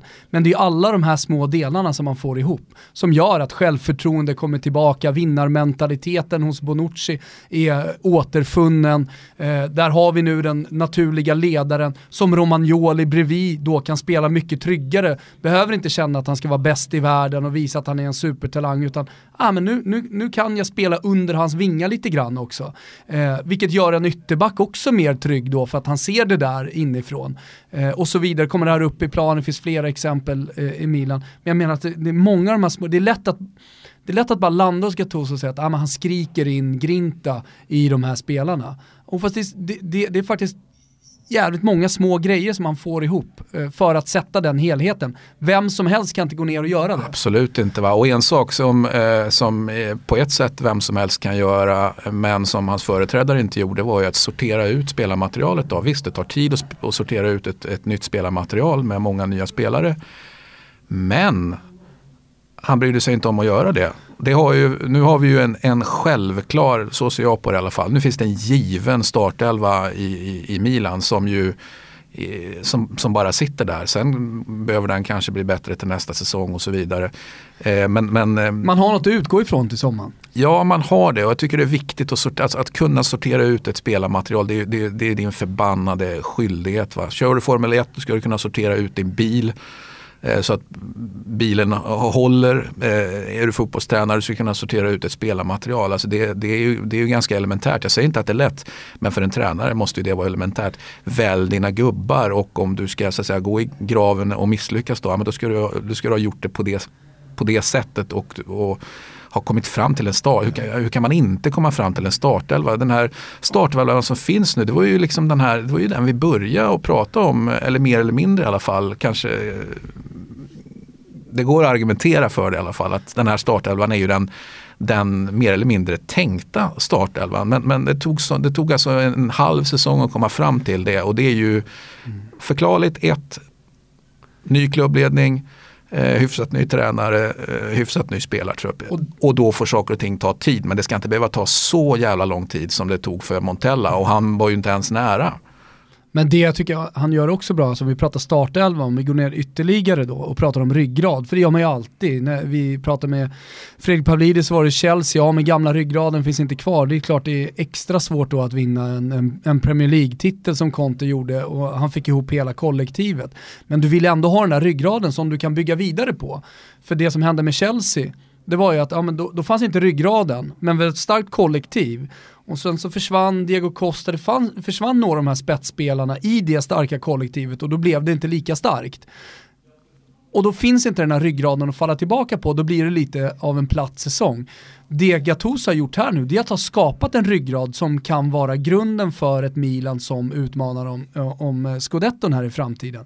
Med Donnarumma i mål, med Bonucci i backlinjen, eh, med Kessi eh, på mittfältet, med Cotrone längst upp. Okej, det är inte en Real, Real Madrid-ryggrad, men det är en ryggrad good enough för att bygga det här Milan vidare. Sen kan du byta ut pjäser runt om. Sen kanske det är Biglia och Kessi, jag vet inte riktigt, men, men jag tror i alla fall att det är Kessi. Han är på väg att skapa den här ryggraden som man behöver för, för att bygga eh, ett vinnarlag i framtiden. Bor man i Stockholm eller för den delen har vägarna förbi så antar jag att alla är välkomna till Rish på söndag för att kika på Milano-derbyt Milan-Inter. Precis, Arja Piccola då lilla baren för att vara tydlig. Mm. Låt vara att det är i, i, i Rish då, men lilla baren håller vi till och vi kör kväll då såklart för att få ett eh, Öppna riktigt... portarna. Öppnar portarna 17 och har ju superförövningen 17.30 då där vi sätter tänderna i storebror insagd. Super Pippo på tränarbänken, Carpi Venezia. Så att det är jävligt dumt att vänta till 2045 och bara titta den matchen. Så att eh, 17 till 23, Arja Piccola. Jag ska ta mig till Arja Piccola, jag har inte varit där på ett tag, det ska bli jättetrevligt. Eh, det pratas om väldigt god mat nu för tiden också. Mm. Eh, ni som vill lyssna vidare på Christian prata ännu mer italiensk fotboll eh, brukar han göra med Tony Bacci i podden Kilometri d'Amore. Eh, den eh, hittar ni där poddar finns och det tycker jag att ni ska göra. Och så kan man ju med fördel även eh, kika på Christian med vänner i Eurotalk varje måndag på Fan-TV. Trevlig helg hörru. Mm, detsamma. Kul att du kom hit. En, en väldigt trevlig helg till er också och eh, fantastisk fotboll. Eh, framförallt lite längre ner än de toppmatcher vi har pratat om nu. Vi måste ju bara konstatera att vi har en, en i princip helt öppnad bottenstrid i Serie A, vilket ju är så fantastiskt spännande att titta på. Vi har ju slitit vårt hår här senaste veckorna och eh, undrat ifall det inte är dags för Kevo. Den bollar jag... Jag, jag säger Sassuolo lever farligt också. Ja, ja, det är spännande. Alltså det var ju, jag, jag, jag kände Mitt så... Mitt hjärta bultar ju för Maran. Alltså. Men någonting säger mig att nu, nu, nu tar det slut. Jag håller med. Alltså, jag, jag, jag hade den känslan väldigt bestämt inför säsongen att det här känns inte bra på något sätt. Framförallt är det ju häftigt också att, att det kan faktiskt stå emellan Hellas och Kiev. Mm. Den striden som Hellas en gång i tiden förlorade och det var då de blev de flygande åsnorna och allt det där den, den, kan återuppstå och det, det är mäktigt. Sen måste vi säga det är ju sensationellt det här, alltså det läget som, som eh, de som mot alla odds klarade sig kvar förra året, det vill säga Crotone. Och har man Benevento och man har Spall och man kommer och i princip Salvetsan klarad med sex poäng. Går att argumentera för att man ska ta sex poäng där. Man kommer ifrån det här liksom, två matcherna med en nolla och har öppnat upp allting. Alltså den kan jag säga, den såg inte jag komma i alla fall. Det är, det, det, det är faktiskt helt sjukt. Och sjukt svagt faktiskt av Crotone. Ja. För man kan ju inte räkna med att göra great escape liksom Alltså har du gjort det en gång. För varje great escape man gör så kommer man närmre en misslyckad escape. ja, så är, så är, så är det ju sagt. Ja. Mer i Pitagorici eh, har man om i Kilometer d'Amore. Eh, det tycker jag ni ska lyssna på. Vi eh, säger tack till Christian Borell. Eh, vi har fler gäster i studion, eller hur? Så, eller fler på väg in. Ja. Och då säger vi varmt välkommen eh, tillbaka igen då. då till Adam Pintorp som var med och gästade oss i augusti inför La Liga-säsongen. Det är ju nämligen så att hur ofta man än hör dig göra innebandy och amerikansk fotboll och lite superettan och träningsmatcher i, i, i Sverige och sådär, så är det ändå spansk fotboll som vi gillar att eh, plocka in dig för. Ja, eh, jag ser fram emot när jag kommer in och får surra lite amerikansk fotboll. Det hade varit eh, det har varit lurigt, jag är inte lika vass där tror jag. Nej. Nej men vass är du ju när det kommer till uh, den iberiska den svenska, det, amerikanska Det tycker jag vi skit fullständigt i. Det är, det är så långt avsnitt där att vi kan inte lägga ens 30 sekunder på hur det går för uh, Mean Machines. I helgen är det i alla fall Atletico Madrid mot Barcelona. Vilken supermatch. Uh, ja, omvänd ordning ska det sägas. Ja, omvänd ordning. Men det är eh, seriefinal, det är eh, en match mellan två lag som eh, är i underbart slag. Vi ska väl brasklappa och säga att eh, Barcelona spelar ikväll, mm. torsdag, borta mot Las Palmas. Eh, men Atletico Madrid har ju verkligen växlat upp här senaste tiden. Diego Costa har kommit in och eh, inte bara varit väldigt bra själv utan framförallt gjort Antoine Griezmann till Antoine Griezmann igen. Ja, eller till en Antoine Griezmann som vi, eh, jag vet knappt när vi har sett honom så här bra. Nu har han gjort eh, sju mål då på två matcher eh, och var ju otrolig igår, hade ju bud på mer. även då mot Leganes, fyra baljor. Första, första gången någon fransman läste jag har gjort det i, i La Liga. Benzema är inte riktigt där. Ja just det, Benzema är väl... Benzema borde ju ha nått ja, den nej, uh, punkten. Benzema kom in inte, va? Inte den här säsongen. Benzema kom in va? Vart inbytt. När då? i veckan nu? Nej, han startade. Ja, han startade faktiskt. Aha. Du vet, de spelar ju skitspelarna. Nu när det inte gäller någonting va, i La Liga. Eh, tillbaka till. Atletico Madrid, de ligger tvåa mm. och även fast eh, poängavståndet känns ointagligt så ska man ju komma ihåg här att eh, man eh, inte har någon Champions League-vår att eh, fortsätta spela utan man spelar i Europa League. Känns lite som att man gör det med vänsterhanden, det får gå som det går i den turneringen. Och således skulle ju en vinst på söndag i alla fall öppna upp racet. Vinner man inte, då tror jag till och med Atletico Madrid-fansen och spelarna känner att det här kommer inte gå. Men upplever du också att Atletico Madrid fortfarande tror på det här? Ja men det gör jag, framförallt, eh, framförallt med tanke på den stigande formkurvan man har haft under hela 2018 får man säga. Eh, jag såg någon bild här nu när, när Kocke bland annat la ut en bild på, just de, de kör ju ofta det här eh, courage i corazon liksom, att det är fram med bröstkorgen och eh, nu gör vi det här tillsammans. Eh, så att eh, det känns som att de på riktigt börjar tro på det. Även om det är sju poäng, men som sagt en seger, fyra poäng och det, det är ändå tillräckligt många matcher och Barca kan nog tappa. De har ju trots allt då ett, ett CL att tänka på. Så att absolut. Hur skulle du annars vilja sammanfatta Atletico Madrids säsong hittills? Jag vet att du var inne på det i något avsnitt att eh, det, det, känns som slutet på en era. Jag är inte riktigt lika enig för att det pågått så pass länge nu. Och även post Simeone så tror jag att Atletico har en framtid som Även om det inte blir, eh, blir två CL-finaler på tre år, att de ändå kommer hålla sig stabilt i toppen. För de har, de har byggt en sån stabil grund att stå på någonstans. Eh, och de har flugit lite under radarn nu, även den här säsongen, tycker jag. Eh, och jag menar, så kollar man på deras, deras spel, deras poäng, så gör de ju en helt makalös säsong sett till ligaspel då. Lite fiaskostämpel får man väl säga på, på Champions League-gruppspelet, men ligasäsongen har varit otroligt bra. Och det är ett, ett, ett, ett Atletico Madrid som vi har lärt känna dem just med, de släpper in minst antal mål och står för framförallt då en, en kontringsfotboll som är dödligt vass, eh, framförallt det när, känns de, ju när de har kommit igång man dessutom då har fått in eh, nästan som ett nyförvärv i Griezmann som hade en mm. ruggigt tung höst. Och så går man in i den viktigaste perioden eh, på hela året när man ska vara som bäst eh, och avslutningen här. Känslan för mig i alla fall är att Atletico Madrid kommer, kommer uh, vara ja, men just som bäst nu under våren och inte många poängtapp. Nej, ja absolut. Skulle man vinna nu på, på, på, på söndag så, så är jag helt enig för att lite som Gustav var inne på, det känns ju som att eh, Europa League, det är ingen prioritering.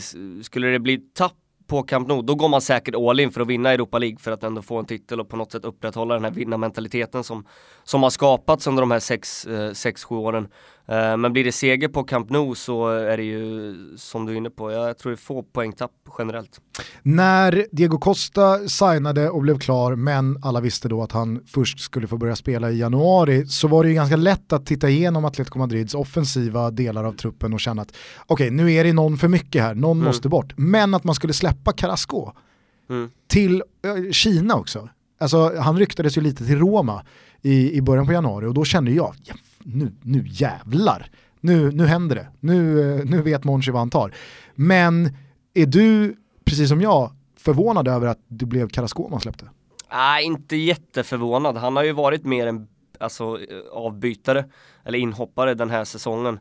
Uh, nu minns jag inte vilken match det var, men det var i höstas uh, i någon av de viktiga fighterna då han var alldeles för svag i, eh, vad ska man kalla det, Simeone-spelet, alltså det defensiva spelet. Eh, och därefter har han knappt fått starta. Eh, så att, att han släpps är jag inte så förvånad över. Kanske lite att det blev en sån lösning eh, lite panikartat som det, som det känns.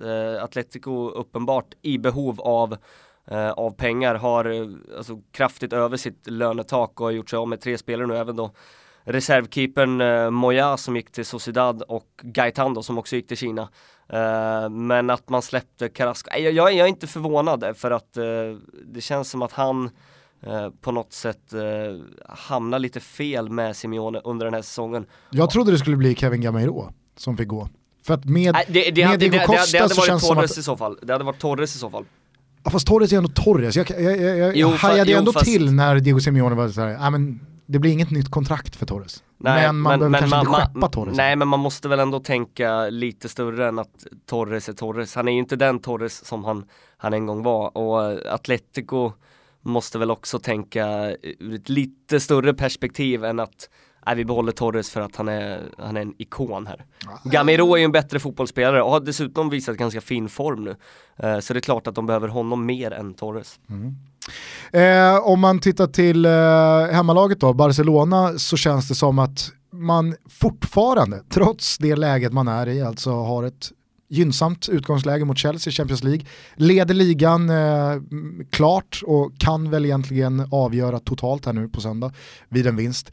Så känns det fortfarande, jag har varit inne på det flera gånger under hela den här säsongen, som att man inte har fått det här erkännandet att man gör en kanonsäsong. Nej, Nej och det är även eh, Ernesto Valverde som har kommit in känns som att han, det har inte pratats någonting om, om vad han har gjort med det här laget, att han har fått ihop gruppen på något sätt igen. Han är ju den enda sen, ja, sen Guardiola som har, som har vågat bänka Messi i vissa matcher, eller bänka Messi, men alltså vilat Messi.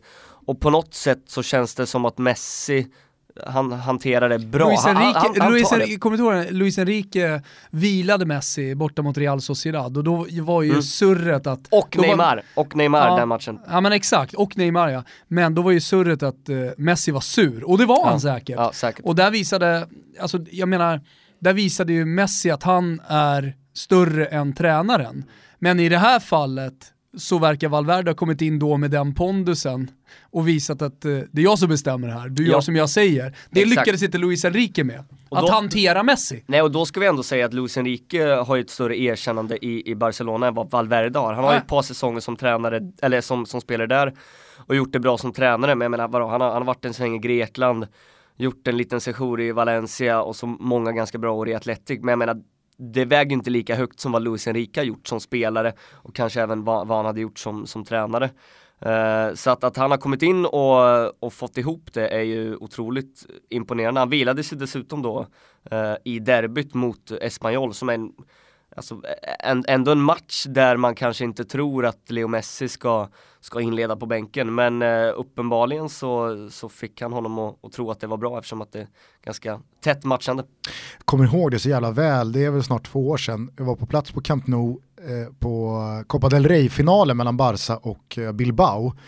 Barca avgick med segern och eh, på inneplan då efteråt när alla firade så gick Luis Enrique helt själv. Alltså det, det var, eh, det, ingen kramade honom, ingen gjorde high-fives med honom utan han lunkade bara runt med armarna i kors och tittade ner i gräset och det var, det var så märkligt att se liksom huvudtränaren för ett lag som precis har vunnit en titel inte vara liksom en del av firandet, inte ens med staben. Ingen spelare var där och då kände jag så här, fan, någonting stämmer inte här. Och då kanske är det som du säger, alltså så att Luis Enrique han uppnådde mycket i form av eh, titlar och eh, skönspel, men att han var spelarnas man kanske aldrig riktigt var fallet. Nej, Nej men det var, det var intressant för att eh, det var en av krönikörerna på Uh, en av de katalanska, eller största katalanska tidningarna, uh, Sport, uh, skrev om det där. Han, han bevakar ju såklart laget på väldigt nära håll. Just att efter Ja ni minns ju att de uh, fick ganska rejält med däng mot Real Madrid då i Supercupen i, i, augusti och då var ju alla trodde att det här Vi satt ju här med dig bli, då. Ja det kommer bli en promenadseger i ligan för Real Madrid, de såg ju otroligt bra ut.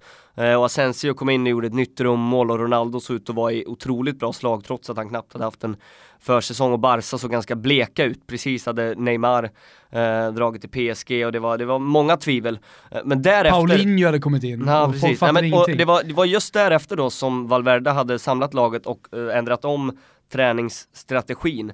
För sista tiden under, eh, under Luis Enrique så hade uppenbarligen den här lilla tridenten då med, eh, med Messi, Neymar och Suarez lite tränat på på egna, egna initiativ, kommit in lite Di sent. Natale-stuket. Och, ja men li, li, li, lite åt det hållet, eventuellt stått med någon sig, kanske inte Messi då men eh, det, det känns som att Suarez hade kunnat stått med en liten pinne och, och sedlat in där på träningen. Men att, att det är alltid, det, det är samma tider för alla och, och ändrat om eh, träningsupplägget totalt. Eh, och därefter så har det ju, har det ju lyft, de har ju, ja, de har väl inte förlorat en match. Nej, Ja det är väl en cupmatch då, men Exakt, utöver men det så, så är det, ja. men du, hur skulle du vilja sammanfatta Coutinhos första en och en halv månad? Eh, det känns som att han har eh, fått en, eh, det är otrolig smekmånad får vi säga. Han, han glider in och får spela i ett lag som leder ligan ganska överlägset. Gjorde väl sina första minuter då i kuppen också i ganska okej lägen. Eh, så att det, det är väl först nu då, i och för sig han får inte spela Champions League, men det är väl först nu då i eventuellt en match mot Atlético Atletico Madrid som han kanske startar, jag är inte helt övertygad, eh, som han sätts på, på sina första stora, stora test. Man ser att han har mycket, mycket i sig, men jag tycker att han är lite felplacerad rent positionsmässigt. Han har ju spelat på en högerkant ganska mycket, vilket känns väldigt malplacé för att vara Coutinho. Vi har ju sett honom utgå från vänster där han är som allra bäst. Jag tänker ju Coutinho i en liten Iniesta-roll framöver eller eventuellt och det Neymar hade när han utgick lite mer från, från uh, flanken och vek in. Uh, så än så länge, ja, det är klart, han, har- han, han har mycket i sig, gjorde ett otroligt fint mål förra helgen mot uh, Girona men uh, det är svårt att analysera eller summera någonting eh, så här ja, kort. Ja. Jag eh, tvivlar ju inte ett dugg på att eh, Coutinho kommer få en superbärande roll från och med nu och väldigt många år framöver. Iniesta visar ju fortfarande att han håller en jäkla hög nivå. Rakitic, visst det kanske inte är 2014-2015 års Rakitic man ser längre men Underskattade med framförallt def defensiva. Verkligen. Och Messi och Suarez är ju såklart ingen eh, som ska någonstans. Paulinho har ju, precis som Thomas var inne på, gått från vara den utskrattade värvningen, att jaha okej nu hämtar vi in Paulinho som röstades fram till Tottenhams sämsta spelare genom tiderna från Kina, vad fan ska han göra i Barca? Han har ju motbevisat alla kritiker, men satan vad Ousmane Dembele har hamnat snett. Visst, jobbig skada från början, men han, han, det, det, han, känns, han känns redan liksom överflödig. Ja. Det känns som att han kommer skeppas direkt fönstret öppnar i sommar. Nej det, det, det tror jag inte. Men eh, det är ju som du säger, man har ju... Förmodligen inte för att ingen kommer ju vilja bjuda mer än 250 miljoner och vad la de på Ja. dem? 800 miljoner. Nej det är mer än så, det var väl en och, nästan en och en halv miljard. Nej, inte en och en halv. Var, Jo, var det inte, var var det inte en och en halv? Ja, Ja, för mig att det var det. Nej, inte en och en halv. 1,1 kanske. Nej, men det var över en miljard. Okej. Eh, ja. Ja, det är ju Eh, 500 miljoner spann. Ja, det är sant. Eh, Och man vet aldrig vad som, vad som är korrekt heller med, Nej, Men man ska sällan, man ska sällan om man har lyssnat på den här podden vet ju du också Adam, att man ska sällan lyssna på vad Gusten säger när det gäller de här grejerna. Så här är det i alla fall. Alltså så här, jag förstår att eh, man inte säljer en Dembélé för jag kan inte tänka mig att man får ens hälften i ett bud eh, på honom Nej. och då är det klart att man inte säljer honom. Men satan vad fel den här säsongen har blivit. Ja, skulle Barca vinna ligan så, så undrar man ju om han känner, fan, starkt att jag, jag vann ändå ligan med, med Barca. Det, han har inte haft så stor del i, i någonting än. Så att, eh, ja, nej, det, det blir intressant. Ja, jag tror ändå att han får, han får lite tid och Jag gillar ju akklimatisera sig tid till, det här, till det här spelare. spelet. Så Ja, det är så lätt att man utvärderar efter en säsong och sen så kanske kommer det andra. Eller, alltså, det tar tid att komma in i ett lag, det tar tid att komma till en ny kultur, ett nytt land, ett nytt språk. Det är så ofta man, man sitter och liksom dömer ut eh, både unga och äldre spelare alldeles för tajt inpå. Eh, Så att, Men eh, han, han, han är, vi ska ju säga det, han har ändå fått ganska stort förtroende de, de matcherna han väl har spelat. Nu har han ju varit skadad, det är det som har gjort att han inte har spelat så mycket. Men just med, tagit väldigt många fasta situationer, alla hörnor när han har varit på plan och ja, frisparkar som är inlägg då och så vidare. Så det, det, det, det, det känns som att Valverde har en plan och att han pratar väldigt gott om honom. Mm. Men eh, det gäller att han får bukt på skadorna. Samtidigt som man också måste göra skillnad på en spelare som har kostat över en miljard absolut, och kommit absolut. till en klubb som Barcelona. Alltså det här är ingen ung spelare som har... Ja men och det, det var ju den första... Vad hade man förväntat sig? Ja, har du, hos... du sa ju att han hade kommit extremt snett på det. Hela den här säsongen har ju blivit, visst skadan i skadan, men han har, hela hans säsong har ju blivit väldigt fel. Skadan inräknad. Jag menar bara att jag tycker att, jag håller med dig om att man ska inte liksom döma ut unga spelare för tidigt. Men jag tycker också att man måste göra en väsentlig skillnad på en ung spelare som byter land, kultur och liga och kommer till eh, Villarreal eller Celta Vigo eller kommer till Everton eller kommer till Torino. Jag fattar. Än när man är en spelare som en klubb betalar 1,1, vad det nu är, miljarder för, för att gå till Barcelona. Då måste jag ändå säga att så här, ah, jag hade ändå förväntat mig mer och jag tror inte att Barcelona kommer ge Dembélé ett liknande år till. Men jag, tror, jag, jag, jag tror att man ska ta fall för fall. Eh, och det är klart att det, det, det kan, alltså prislappen gör ju någonting såklart med förväntningarna. Men i Dembélés fall så skulle jag vilja säga att med tanke på skadan så hade det inte, alltså säsongen hade inte kunnat vara varken bättre eller sämre. Utan en ganska väntad comeback efter skadan, han har börjat komma in i laget som Adam mycket, mycket riktigt ger perspektiv på hans prestationer. Att när han väl har spelat så har han också fått ganska mycket ansvar. Eh, jag tycker bara att det lät lite väl negativt när vi bollade upp det som att fan, här är det på, ska han säljas i så? Klart han inte ska säljas. Han ska komma in i det här laget sakta men säkert oavsett prislapp. Ja, ja, men, han kommer inte säljas för det går inte, det går inte att sälja honom. Nej, men, Nej, sen, men, men sen, sen jag, jag är med på din linje, just om vi tar matchen då mot Girona då han ändå, då han ändå startade. Om vi tar och jämför med Coutinho eh, som ändå gjorde, gjorde skillnad mer tydligt i den matchen. Han gjorde ett otroligt fint mål eh, på, vad ska vi kalla det, klassisk Coutinho-vis då när han ändå böjde in den från, från eh, kanske optimal eh, position för en högerfot att skjuta ifrån. Och där när Bar Barca gör sex mål och Dembélé är egentligen bara inblandad i ett. Det är väl i sådana matcher man kanske vill se lite mer av honom. Så jag köper absolut att ja, han, han kanske... Men det kommer med tid. Ja exakt, det, det finns också, ja man får, man får väl tänka, tänka in den här skadan och uh, att... Mm. Lite ja, tålamod. Ja, ja, ja, jag tror att, uh, att man får utvärdera Dembélé om, ja, men kanske nästa sommar. Uh, och hans tid i Barcelona, han kommer inte säljas nu.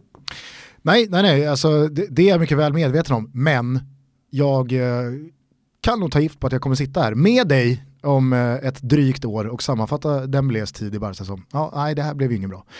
Eh, om vi bara ska gå tillbaka till matchen, jag har ju väldigt svårt att se, kanske då motbevisad av deras insats mot Chelsea, eh, ett Barcelona som under Valverde är ibland lite mer intresserade av eh, att eh, lägga en blöt filt över vissa matcher. Att man behöver inte på klassiskt Barcelona-manér trumma på med gasen i botten och nå 7-0.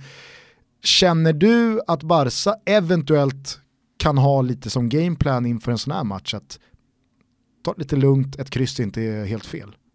Eller förväntar man sig att Barcelona går ut och kör över Atletico Madrid och är Barcelona? Nej, jag, jag, jag förstår frågan. Jag, jag tror ju inte att eh, det finns någonting i tankarna på att ett kryss är okej. Okay. Eventuellt efteråt, men jag tror att man vill, vill döda det här. Mm. Eh, he, helt klart. Eh, alltså går man in för ett kryss så, så torskar man ju. Jag tänker också att när Atletico Madrid vann titeln, eh, mm. visserligen då inför stående ovationer på Camp Nou, ändå någonstans sitter som en liten eh, Eh, nag, eller finns som en liten nagel i ögat. Ja det är väl kanske även en fördel då eh, för, för Atletico Madrids uh, spelare. De har ju ändå en del som är, som är kvar sen, uh, sen den tiden. Men kan det inte också vara lite så att Valverde är en av dem som ser nyktert på den här matchen och kanske tänker att är det, är det den bästa taktiken mot ett lag som Atletico Madrid i den formen som de nu visar upp? Att vi går. För det tror jag, liksom så här, jag tror det välkomnas av Diego Simeone. Ja, men så här, jag, jag, tror absolut att han kan se på det på ett sätt som att det är inte farligt att, att kanske ge bollen till Atletico lite mer än vad vi har gjort tidigare.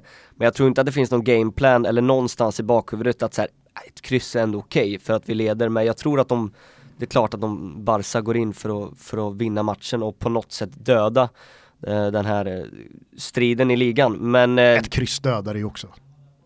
Ja, kanske. Jo, det, det gör det väl också. Men eh, ja, jo det är klart, det är sju poäng. Men eh, jag, jag, jag, men jag tror däremot, eh, lite då som du är inne på, att, eh, att han är inte lika beroende av att ha bollen 70% av, av tiden under, under 90 minuter utan kanske hellre ge bort bollen lite mer. För vadå, det är ju med ett högt försvarsspel uh, mot ett Atletico Madrid som man riskerar att bli straffade som mest. Ja, precis. Och jag tycker att Valverde redan har bevisat sig Absolut. vara ganska prestigelös. Han kunde åka till Turin och möta Juventus väldigt Spela mycket som 0-0. Ja men precis. Ja, alltså, vi behöver inte vara tiki-taka eh, Pep Guardiola-Barca jämt. Vi är här för att liksom, åka härifrån med 0-0. Liksom, ja, vi förlorade inte matchen. Det såg inte bra ut men hej. Det, det. det, det, är ju det är ett bra tips att sätta typ 1-1 på matchen på söndag. Och rött kort. Ja, är det... Diego Costa. Men när vi ändå har möjligheten då, eh, när, när du sitter där Adam, eh, jättespännande match, såklart då Barca, Atletico helgen. Vad har stuckit ut tycker du i, i La Liga så här långt? Eh, spelare, lag, eh, den här säsongen?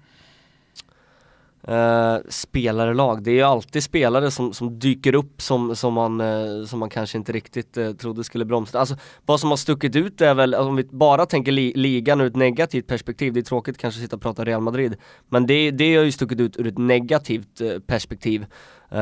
och åt andra hållet så, alltså det är många lag nere i botten som är, som varit bedrövliga. Uh, alltså Las Palmas trodde jag nästan skulle kunna utmana om en topp 8 placering när de presenterade en, en offensiv inför, uh, inför höstsäsongen då. Att de lånade in Vitolo och hade kvar Jonathan Viera bland annat uh, och ganska många andra vassa nyförvärv. de ligger ju och kämpar ner i botten. De kanske har varit på Garbos för mycket på Grankan. Ja. Du vet, jag har ju säsongsspel på Las Palmas att åka ur. Så att jag, jag, var inte, jag var inte alls med dig där i höstas. Vad, vad, ja. Vad grundade du det på? Har du lust exakt, att säga? Men... Vad, vad grundade du att Las Palmas åker ur på? Att jag tyckte att hela deras fjolårssäsong var en sån här, ja det här är en bubbla som spricker. Mm. Ja, det, är klart. det här är en sån här bubbla som spricker och så tror man att det bara ska lösa sig av sig självt för att shit, vi är så jävla skönt lag som åker och gör fyra mål på Bernabéu och mm. har Kevin Prince Boateng och spelare som det snackas om. Och så mm. nej, så, så funkar det inte. Nej. Nej, Slutligen, när ryker Montella? Får väl säsongen. Fan, det? fan vad märklig han är alltså. Ja. Det, är, det är otroligt. Toppar och dalar. Å andra ja, sidan men mycket, mycket mer dalar. Jag, jag, jag sa, jag skrev det, alltså topparna det är så här, ja hur mycket är Montellas förtjänst? Han har ändå ett rätt bra spelarmaterial. Det är ju dalarna som är någonting att verkligen fundera över. Alltså deras dalar är ju extrema. Samtidigt så vet man ju att kan en klubbledning skicka en tränare som typ brottas med cancer då vet man att eh, stubinen är kort. Mm. Stubinen är kort där borta i eh, Pamplona är det va? Pamplona? Inte Sevilla från, eh, nej, nej eh, Andalusien. Andalusien. Andalusien. Pamplona är en stad. Pamplona är en stad. Ja, men vad Osasuna. Vart ligger, vad sa du? Osasuna kommer från Pamplona. Osasuna är från Pamplona, sorry. Eh, fan vad jag skulle komma till. Jo, det var det eh, jag skulle säga med eh, Clarence Sedorfs intåg har ju mm. vi gjort oss lite lustiga över här senaste tiden. Det är fem matcher nu, en poäng via ett 0-0, mm. inga mål gjorda. Det blir 3-0 torsk igår va, mot eh, El Getafe borta. Dunderlaget Getafe. Som är från vilken stad då? Vad sa du? Som är från vilken stad då? Vad ska du testa med nu eller? Ja. Va? Ja. Jag, jag, är inte jättebra på spansk, eh, på spansk geografi, men däremot... Du tar inte den alltså? Vad sa du? Du tar inte den? Eh, Getafe? Ja. Eh, Getafe är från Madrid. Kämpar in den. Härligt. Eh, vad säger du om eh, Clarence Edorfs eh, första tid där och vart ska det sluta? Nej, det är ju framförallt väldigt märkligt. Ni var väl inne på det i något avsnitt, eh, eller det var väl senast när ni, när ni bollade upp att Usain Bolt kanske hamnar i, i Deportivo för att det känns, det känns lite hippt på något sätt att de plockar in eh, spelare som Montari och en tränare som, som Cedorf eh, jättemärkligt, jag menar han, han har noll Man slåss noll ju ändå om det, det är inte så att man ligger sist och helt hopplöst Nej, utan det, det, det, är ju mellan fyra lag det står. Mm. Ja, det, det, det, det, det är lite Tony Adams i Granada-stämpel på det här redan. Mm. Jävla fint det var när han kom in. Alltså. Älskade honom då. Ja. Det finns en otrolig par eh, parodi-video också eh, eh, på honom, eller eh, allt var ju parodi. Eh, men när de liksom eh, gör sig lustiga på hans bekostnad gånger tusen. Och hans gestikulerande på träning. Ja, men bäst var ju när de mötte Real Madrid va? och Isco sitter på bänken och ropar på kyparen. Ja, ja. För att han såg ut att vara en kypare på någon uteservering. Kanske i Pamplona. Eh, hörru du... Eh... Att, att, man inte ens vet då hur Tony Adams ser ut tycker jag är också ganska kul. Vad då menar du? Nej men alltså jag menar, jag menar Isco borde ju kanske veta vem han är. Ja, men tror inte han gjorde det då? Ja, du menar att han bara gjorde sig lustig? Ja, ja. Alltså det var ju under match. Mm. Jo, jag, jag, jag, han satt ju där på bänken och liksom, han, eller tror du att Isco trodde att det var en kypare som sprang runt där på, Nej, det är klart i tekniska men, området? Men, men, men, Fan, här kommer en kypare. Nej men jag är inte helt säker på att han visste exakt vem det var. Nej, det kanske han inte gjorde. Nej, nej kanske inte. Jag vet inte. Han stärkte ju inte sina aktier Nej. Eh, under sin tid där. Eh, ska vi säga någonting kort om Valencia bara? För de mm. har ju gjort en jävla säsong. Eh, alltså, om, om, om, eh, Real Madrid sticker ut lite negativt så är väl Valencia det laget som har stuckit ut mest av alla positivt. Ja, och apropå då om du var inne på lag och sådär med spelare, nu har, har väl han haft en lite sämre vår och varit skadad, eh, men alltså Gonzalo Guedes är, tror jag, den bästa spelaren jag har sett i Valencia sen kanske Pablo Aymar. Mm. Han är otrolig. Alltså otroligt bra. Framförallt gjorde han ju en eh, otrolig höst och kan de få loss honom från PSG som det snackas om Eh, det är väl Jorge Mendes som i princip bestämmer vad som sker med Guedes. Eh, då, då har de mycket vunnit till, till framtiden. Framförallt så har de ju fått in en tränare som, eh, som är väldigt bra och tänker lite långsiktigt. Eh, nu har han ju varit och snurrat lite och det har de hade ju en tung period där med sju, sju raka mm. torsk även kuppen i räknad. Man har fått lite bättre pli på det nu. Ja, men man, man tappade i mål på Tsatsa som hamnade ja. i någon konstig svacka. Och det han gjorde också svag, Han har varit riktigt svag nu. Mm. Samtidigt som man ändå ur ett säsongsperspektiv ändå måste äh, ge det till Marcelino att det är ändå häftigt med de tränarna som kan ta lite rejects mm. och göra någonting bra av det. På tal då om att inte ge upp på talang som är en av Thomas stora käpphästar. Mm. Jag menar kollar man på den där centrallinjen så är det egentligen bara spelare som har dumpats mm. i eh, Gabriel och Kondogbia och Coquelin. Och man, får väl, man, man, får väl nästan ändå kategorisera Parejo som en dumpning också av Real Madrid då, även om det kanske är ytterligare ett steg och det är svårt att ta plats där så så var väl han ändå en, en misslyckad lirare på något sätt. Ja, det får man säga. Hörru du, eh, tror du att La Liga avgörs på söndag eller eh, är du en av dem som tror att Diego Simeone kan pull off another miracle? Jag, jag är inne på Thomas linje att jag tror att Atletico Madrid kommer tappa väldigt, väldigt få poäng under den här våren. Men jag tror att Barca också kommer tappa väldigt få poäng. Så att jag, jag tror väl på ett tråkigt kryss och att Barca på något sätt avgör ligan med typ två, tre omgångar kvar. Uh, så att ja, det avgörs nog på, på söndag. Tråkigt kryss men jävligt rolig match. Är det en ja, bakiskyckling du har i halsen? Ja det är, det är någonting. Det är soapbar. Soapbar gör sig påmint. Eventuellt. Ah, ja. eh, jag måste bara fråga dig var, vart du står i frågan. Eh, vi, vi, var nog många som såg Luis Suarez desperata jakt på ett gult kort i eh, matchen mot Girona. Fick det inte utan ska således då eventuellt spela ikväll mot Las Palmas och riskera en avstängning i den här seriefinalen. Alltså, jag vill ju mena på att jag tycker, även fast det är superuppenbart att Luis Suarez bara vill bli varnad, så tycker jag att domaren och eh, ligan gör fel som inte varnar honom. För det, det är ju inte Luis Suarez fel att systemet ser ut som det gör. Jag, jag är helt, där jag på Suarez igen och domslut. Jag, Nej, jag, jag, jag, skrev om det där häromdagen och jag är helt på samma linje. Alltså, vadå, det, det, finns ett regelverk och det är till för att utnyttjas. Ja. Det, det, det, alltså, moraliskt är det ju kanske inte korrekt, men vadå, det var det inte att, att ta med hand eh, i, i VM-kvartsfinalen mot Ghana heller. Men han utnyttjade regelverket och gjorde allt för att på något sätt ge sitt lag en så, så bra chans för nu att ta sig nu, vidare. Vet du, vad vi gör nu? Nu landar vi i det fina. Fotboll handlar om... Att vinna. Exakt. Och, och han är fan en vinnare, det får man ju ge honom. Och vi måste någonstans ta kollektiv ställning här, att det här med att man ska stänga av folk på grund av varningar. Det var ju det är Rama, ett jävla otyg. det var, det var ju Rama som blev avstängd i Champions League Ja. efter att ha tagit en uppenbar varning. Precis. Vilket är helt bisarrt.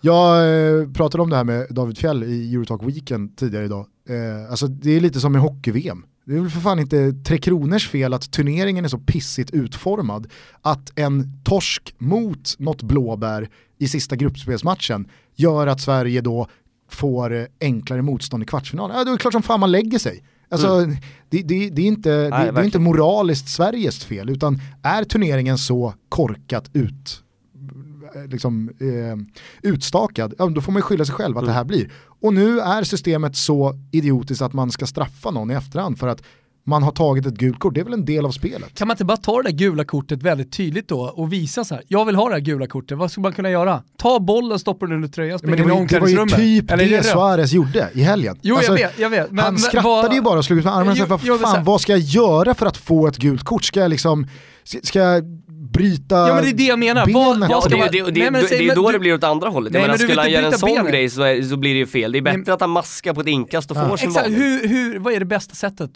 Alltså, kan vi inte bara konstatera det, eller sätta det här och nu? Vad är det bästa sättet att bara ta ett gult kort när man behöver? Och du vill inte skada motståndare, såklart. Eh, Men Ramos har ju det bästa, det, det var ju när han, när han då gick ner och skulle, skulle ta, en, ta en inspark. Eh, och så gick han väl in och knöt skon sen efter typ två, han tog sats två gånger och så gick han fram och sen så knöt han skon. Och så fick jag är inne på att ta av sig tröjan även fast det inte blir mål. Typ såhär, du, du ordnar fram en, ins, en hörna, då jublar du och tar av tröjan eller någonting sånt där. Ja, ja, jag, n- någonting, alltså, jag, Klassiskt Thomas i Florens. Ja, exakt. jag tycker att det borde vara, alltså det, det, jag längtar efter den dagen då något förbund i något land tar bort det här med att du blir avstängd för för många varningar.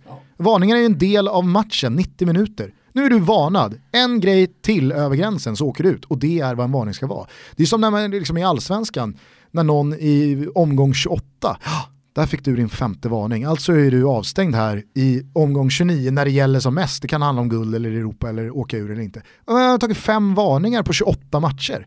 Och han, ska bli, och han ska bli avstängd för det som någon jävla liksom, nu får du lugna dig. Gugge, point taken. men där Jag kan inte avsnittet... säga det här är nog. Alltså. Jo, jag tror det. Jag tror faktiskt att det är nog nu. För att eh, tiden tickar, eh, vi har Svanemar som står och stampar utanför. Vi måste tacka dig Adam eh, Pintorp som kom hit och pratade Espanja. Espanja. Eh, fortsätt lyssna till Adam när han gör diverse sporter under TV4-flagg. Men läs honom också även på Fotbollskanalen. Mm.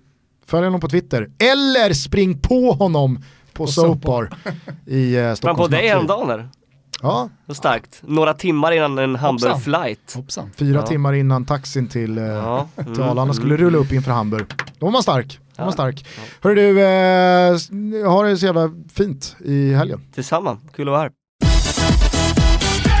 Vi är fortsatt sponsrade av Betsson och nu är det dags för nya Toto-tripplar. Det är svårt sådana här helger när det finns så många godbitar.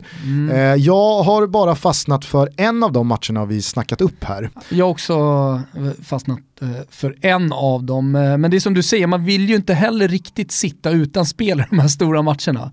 Både och skulle jag säga. Ibland kan det vara skönt att sitta tom i de här riktiga stora tv-matcherna så att man fullt ut kan njuta av matchen hur det än går. Mm, ja, då har du rätt i. Då rätt i. Jag har i alla fall hittat ett spel i Milano-derbyt. Eh, Jag eh, håller ju med våran gode vän Christian om att Milan såklart på form och eh, med alla aspekter i beaktning ska vara favoriter. Men jag tror att eh, ett derby är ett derby, således lever det sitt egna liv och jag ger absolut inte möjlighet att både ta poäng och till och med vinna den här matchen.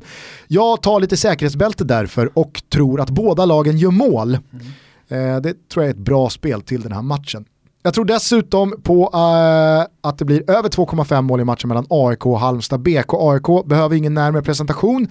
Spelar på hemmaplan dessutom, ska såklart peta in ett par bollar mot Halmstad, men tabelläget i Svenska Cupen-gruppen är eh, på det sättet att Halmstad måste vinna. Så att om man har någon slags ambition att gå vidare till kvartsfinal, ja då är det bara att tuta och köra vid underläge. Så att eh, den här matchen kommer att öppna upp sig över 2,5. Jag avslutar med rak seger för Arsenal borta mot Brighton. En utvilad Pierre-Emerick Aubameyang kommer börja leverera. För att den gubben har det i sig, det vet jag. Ja, det har han. Kanske Chambers eh, får chansen att göra ett mål också. Får väl se.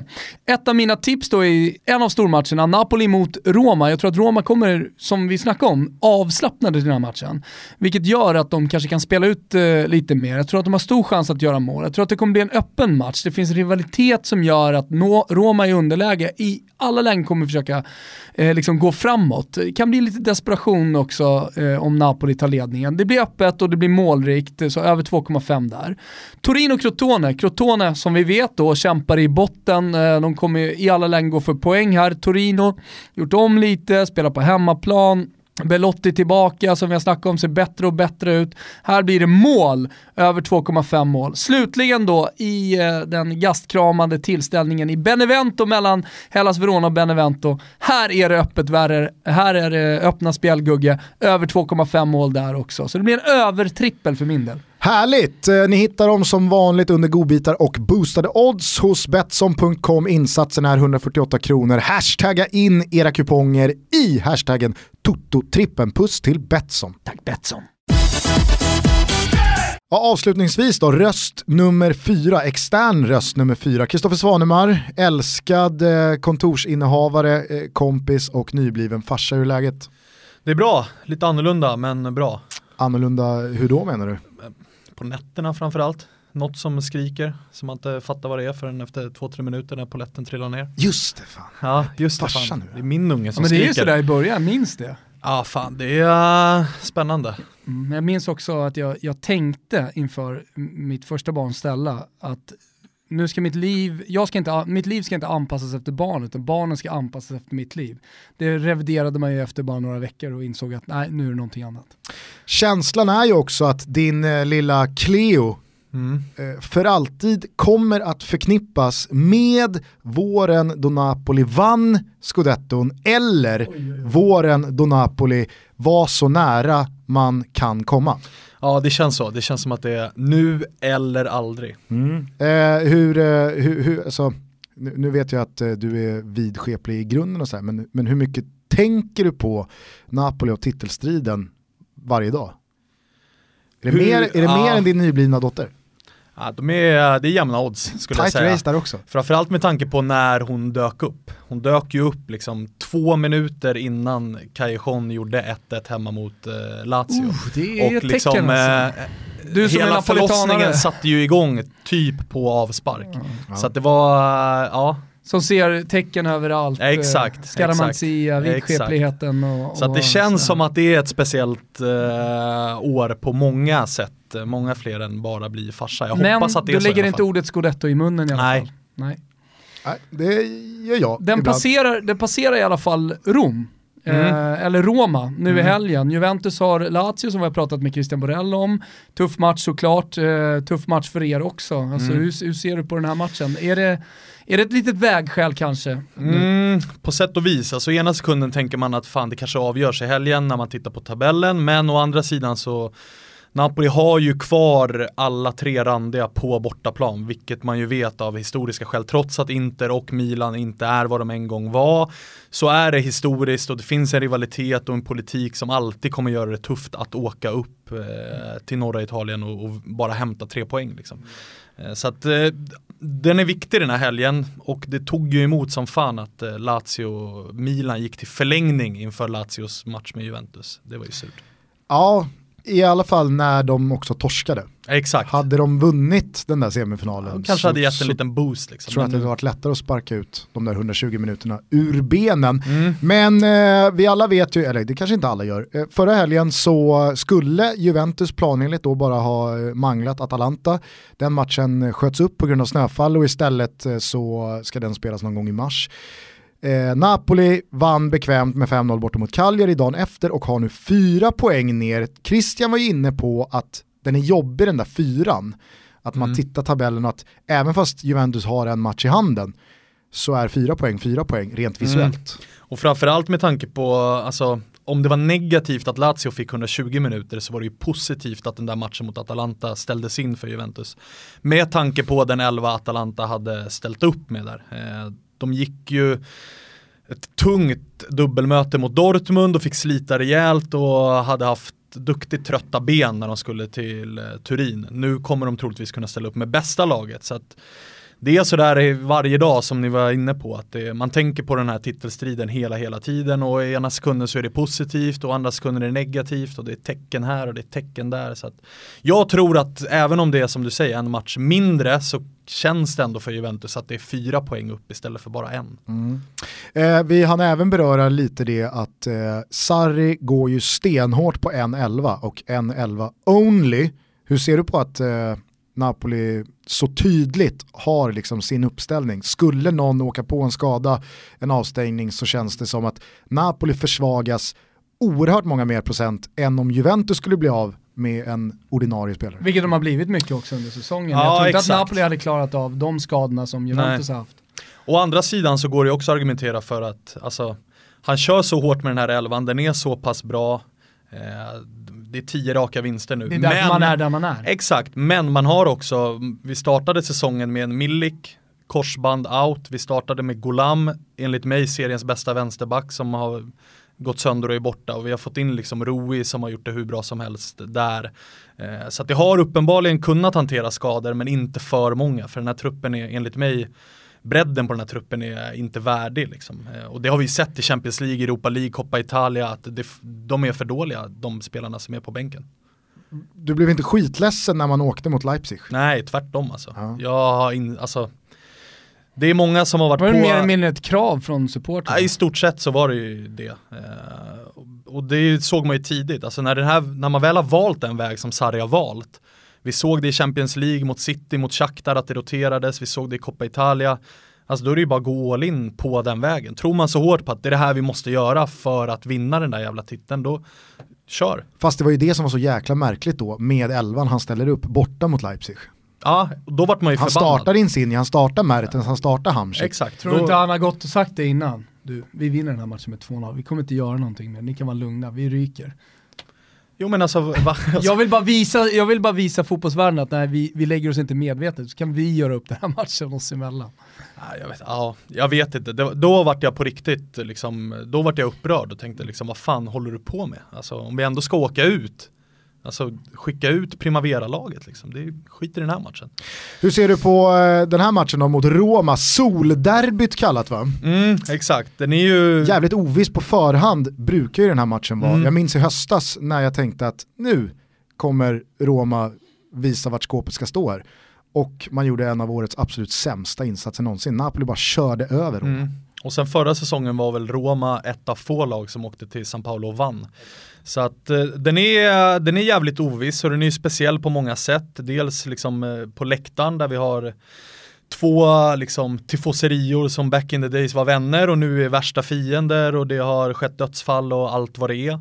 Så där är den ju speciell och sen så är den ju, med tanke på Romas form så är den ju, det är så jävla svårt att veta vart man har vad man kan förvänta sig av Roma som kommer. Alltså det... Är, är det, på tal om supporterna, Eh, upplever du att det är lika spänt eh, även den här säsongen? Har det mildrats något efter, eh, ja, jag vet inte om alla minns det, men i kuppfinalen mellan Fiorentina och Napoli som spelades i Rom så dog en Napoli-supporter skjuten av en Roma-supporter. Och sen, sen dess så har det varit alltså, extrem rivalitet och det, det är väl ett av de hetaste mötena eller de största riskmötena inom den italienska fotbollen. Är, är, det, är det risk inför den här matchen också? Ja, alltså mellan de värsta så är det ju fortfarande extremt spänt liksom. Ett, ett norr, alltså rivaliteten, det är, enligt dem, jag upplever att det är från de värsta ultrasgrupperna eh, där så är det fortfarande liksom möte nummer ett men däremot ifrån liksom vanliga supportrar så har det mildrats ganska mycket. Och troligtvis också för att fokus numera är på, alltså det är för mycket fokus på titelstriden så att folk tänker inte så mycket. Hade Napoli och Roma legat eh, fyra och femma då hade nog många pratat om rivaliteten. Nu, nu pratas det mer om liksom kampen mot Juventus. Så att jag tycker att det har mildrats eh, ganska mycket i alla fall. Men jag måste säga, även fast det på senare år har varit väldigt svårt att förutspå hur de här matcherna både ska se ut och sluta, så känns det som att det är länge sedan Napoli var så tydliga favoriter som de är i den här matchen. Både sett till form, eh, skador, avstängningar, för att det, det, finns ingenting som talar för Roma i den här matchen. I synnerhet inte med tanke på att Roma har ändå en Champions League åttondel som lever men man är i ett pressat läge. Och det känns som att en torsk mot, ja, det går ju att rädda en fjärde plats eh, eller en tredje plats ändå för Roma Ja, senare. Exakt, exakt. Det här är inte riktigt prio. Den här matchen är inte riktigt prio för Roma just nu. Medan det för Napoli är, som det kommer vara varje omgång nu, med en final. Liksom. Eh, Så att det, det, allt talar ju för Napoli och det, kanske, och det är det som är det jobbiga. Att det känns som att det passar Roma. Man kan åka dit och, och spela helt utan press, vilket man ju inte har gjort mot Shakhtar eller mot Milan hemma när det har varit lite plattfall. Att det har varit det har varit en press på Roma, att Roma har gått in i matcher som favoriter, men mot lag som kanske just nu är lika bra eller till och med bättre än Roma. Det har inte riktigt passat Di Francesco. Nu däremot får han slå ur underläge, utan förväntningar, utan press. Och Det, det, enda pressen som farligt. eventuellt skulle kunna finnas då, det är ju de här ryktena som har uppkommit med att Di Francesco eventuellt då kan få sparken. Mm. Eh, Man pratar om att det här mötet med, med Shakhtar är eh, ja, men direkt avgörande för hans framtid, alltså kortsiktiga här och Mm. nu. Jag tänker bara om han då eventuellt känner lite press inför den här matchen och det smittar av sig på spelarna, Mm. att även om det är Shakhtar-matchen som, som kommer bli avgörande, så kanske man väger in då en eventuell då riktigt dålig match mot Napoli. Ja men en 0-3 mot Ja, Napoli, då är det ju, då ryker han ju efter Shakhtar. Ja. Om man inte går vidare. Exakt. Skulle man åka och slå Napoli, då kanske han till och med kan klara sig efter Mm. att ha åkt ut mot Shakhtar. Om man nu förutsätter att man exakt, åker ut mot Shakhtar, men det gör man ju. Det är ju supergivet att man ryker mot Shakhtar. Det är, ju, det är ju precis så som vi låter nu, det är så jag sitter och slits med den här matchen och hela den här våren egentligen. Att det, ena sekunden tänker man att ah, men Di Francesco fokuserar på Shakhtar-matchen, det här tar vi och nästa sekund så här, fan de kan spela avslappnat, de går ut och, och bara stänger igen och kontrar in en boll här. Så det, är jobbigt. Det som dock ska sägas är ju att Roma har ju slitit med sina resultat och sina prestationer på sistone. Men det som inte heller talar för eh, att, att det blir bättre det är ju att man inte har gjort det med så här, ja men okej nu har vi vårt bästa eh, tillgängliga manskap, så här ska vi spela, så här är tanken. Utan det är ju nu, när det, när det är i det här kritiska läget, som Di Francesco börjar laborera. Mm. Jag menar att, att bänka Dzeko senast här mot Milan och spela en iskall chick från start. Vet inte riktigt vad han Fan vad tänker där. mycket ansvar man lägger på Chic. Alltså alltid, om inte Chic inte- kommer igång, då går det åt helvete. Ja, men det är inte riktigt läge att liksom göra den grejen nu. Cengiz Ynder, ja, skitkul för honom och eh, vilka fina mål han har gjort. Känns- Men helt plötsligt så är han key. Helt plötsligt så Ja, är det, det känns liksom, nästan som att det nu ska, beslutet har nu kommit ska en uppifrån. 19-årig turk bära det här Roma på axlarna. Man möter Milan hemma i det här läget, äh, De Rossi sätter vi på bänken, Florenzi, sjuk eller inte, sätter vi på bänken. Vi ger binden till Raja Nainggolan som helt plötsligt ser ut som världens sämsta lagkapten. Eh, det, det, Men alltså är, så här- inte, är inte känslan också lite att det är så här, det, de här besluten är tagna uppifrån, typ Monchi, att Ynder ska spela och Chic ska spela. För Ja, men det är det de vi känns, satsar på eh, inför det känns framtiden. märkligt. Och den här Alltså- säsongen kommer vi inte vinna, men då, då, är, då är det bättre att vi satsar på de som är framtiden. Och varför roterade man i den matchen? Alltså det är ju det det det nu CL kommer, Jo, alltså det- ska det- man det- rotera ska man rotera mot Napoli borta, Ja. alltså den här omgången. Så att det, ja, Och så det jag vet inte, alltså så här, visst, om det är skyltfönster eller inte, men börja inte skylta med Bruno Perez nu. Nej, nej, nej. Nej, sälj, men det tror jag inte man gör heller. Säg inte det alltså. Visst, jävligt viktig fot i 93 borta mot Shakhtar, annars är det godnatt med 3-1 där. Men nej, det, det är så här, i det här läget så är det knappt en enda jävla sak som stämmer. Och när man lämnar en förlust hemma mot Milan med att inte ens liksom, tacka supporter, ja, nej. Det, är en, eh, det kan vara en hemsk match på San Paolo. Ja, och det kan ju bli en hemsk vecka för, för, för Roma, men det är ju också det som gör att liksom man vet ju om att det kommer efter sån här, alltså när man har varit nere på botten så studsar man tillbaka och det skulle lika gärna kunna vara i en sån här match alltså. Hur som helst, jävla rolig helg. Juve, Mm. Lazio och eh, eh, Napoli Roma. Och så ett derby i Milano, va? Och så derby i Milano kan mycket väl bli, den, nu har ju inte Milano-derbyt då påverkan på titelstriden, men hur som helst, litet vägskäl står vi ändå inför, även om den stora matchen som man ser fram emot är Juve-Napoli som kan eh, Ja, man nu pratar om det avgörande, den kan ju verkligen bli den matchen Mm. som avgör alltihopa. Men, men ett litet vägskäl i alla fall och jävligt kul roligaste italienska omgången på länge, roligaste Serie A-tabellen på länge. Mm. Champions League-strid, bottenstrid pratar vi med Christian Borell om och det är en öppen jävla titelstrid eh, för en gångs skull.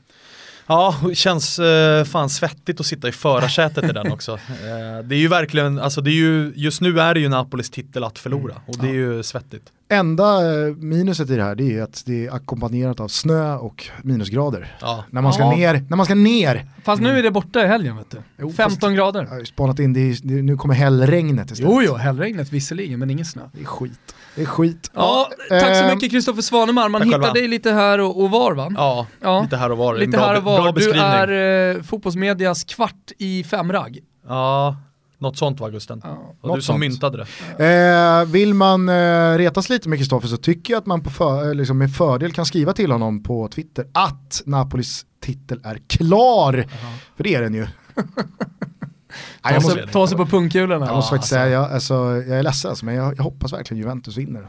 Jag, jag kan inte unna, jag kan inte, jag kan inte unna, jag kan, jag kan det blir ett helvete här på jag kan kontoret. inte unna dig en scudetto. Det blir ett helvete här på kontoret. Jag är ledsen alltså. Det är Jag säger inget så är ingenting sagt. Forza Juve. Vidrigt.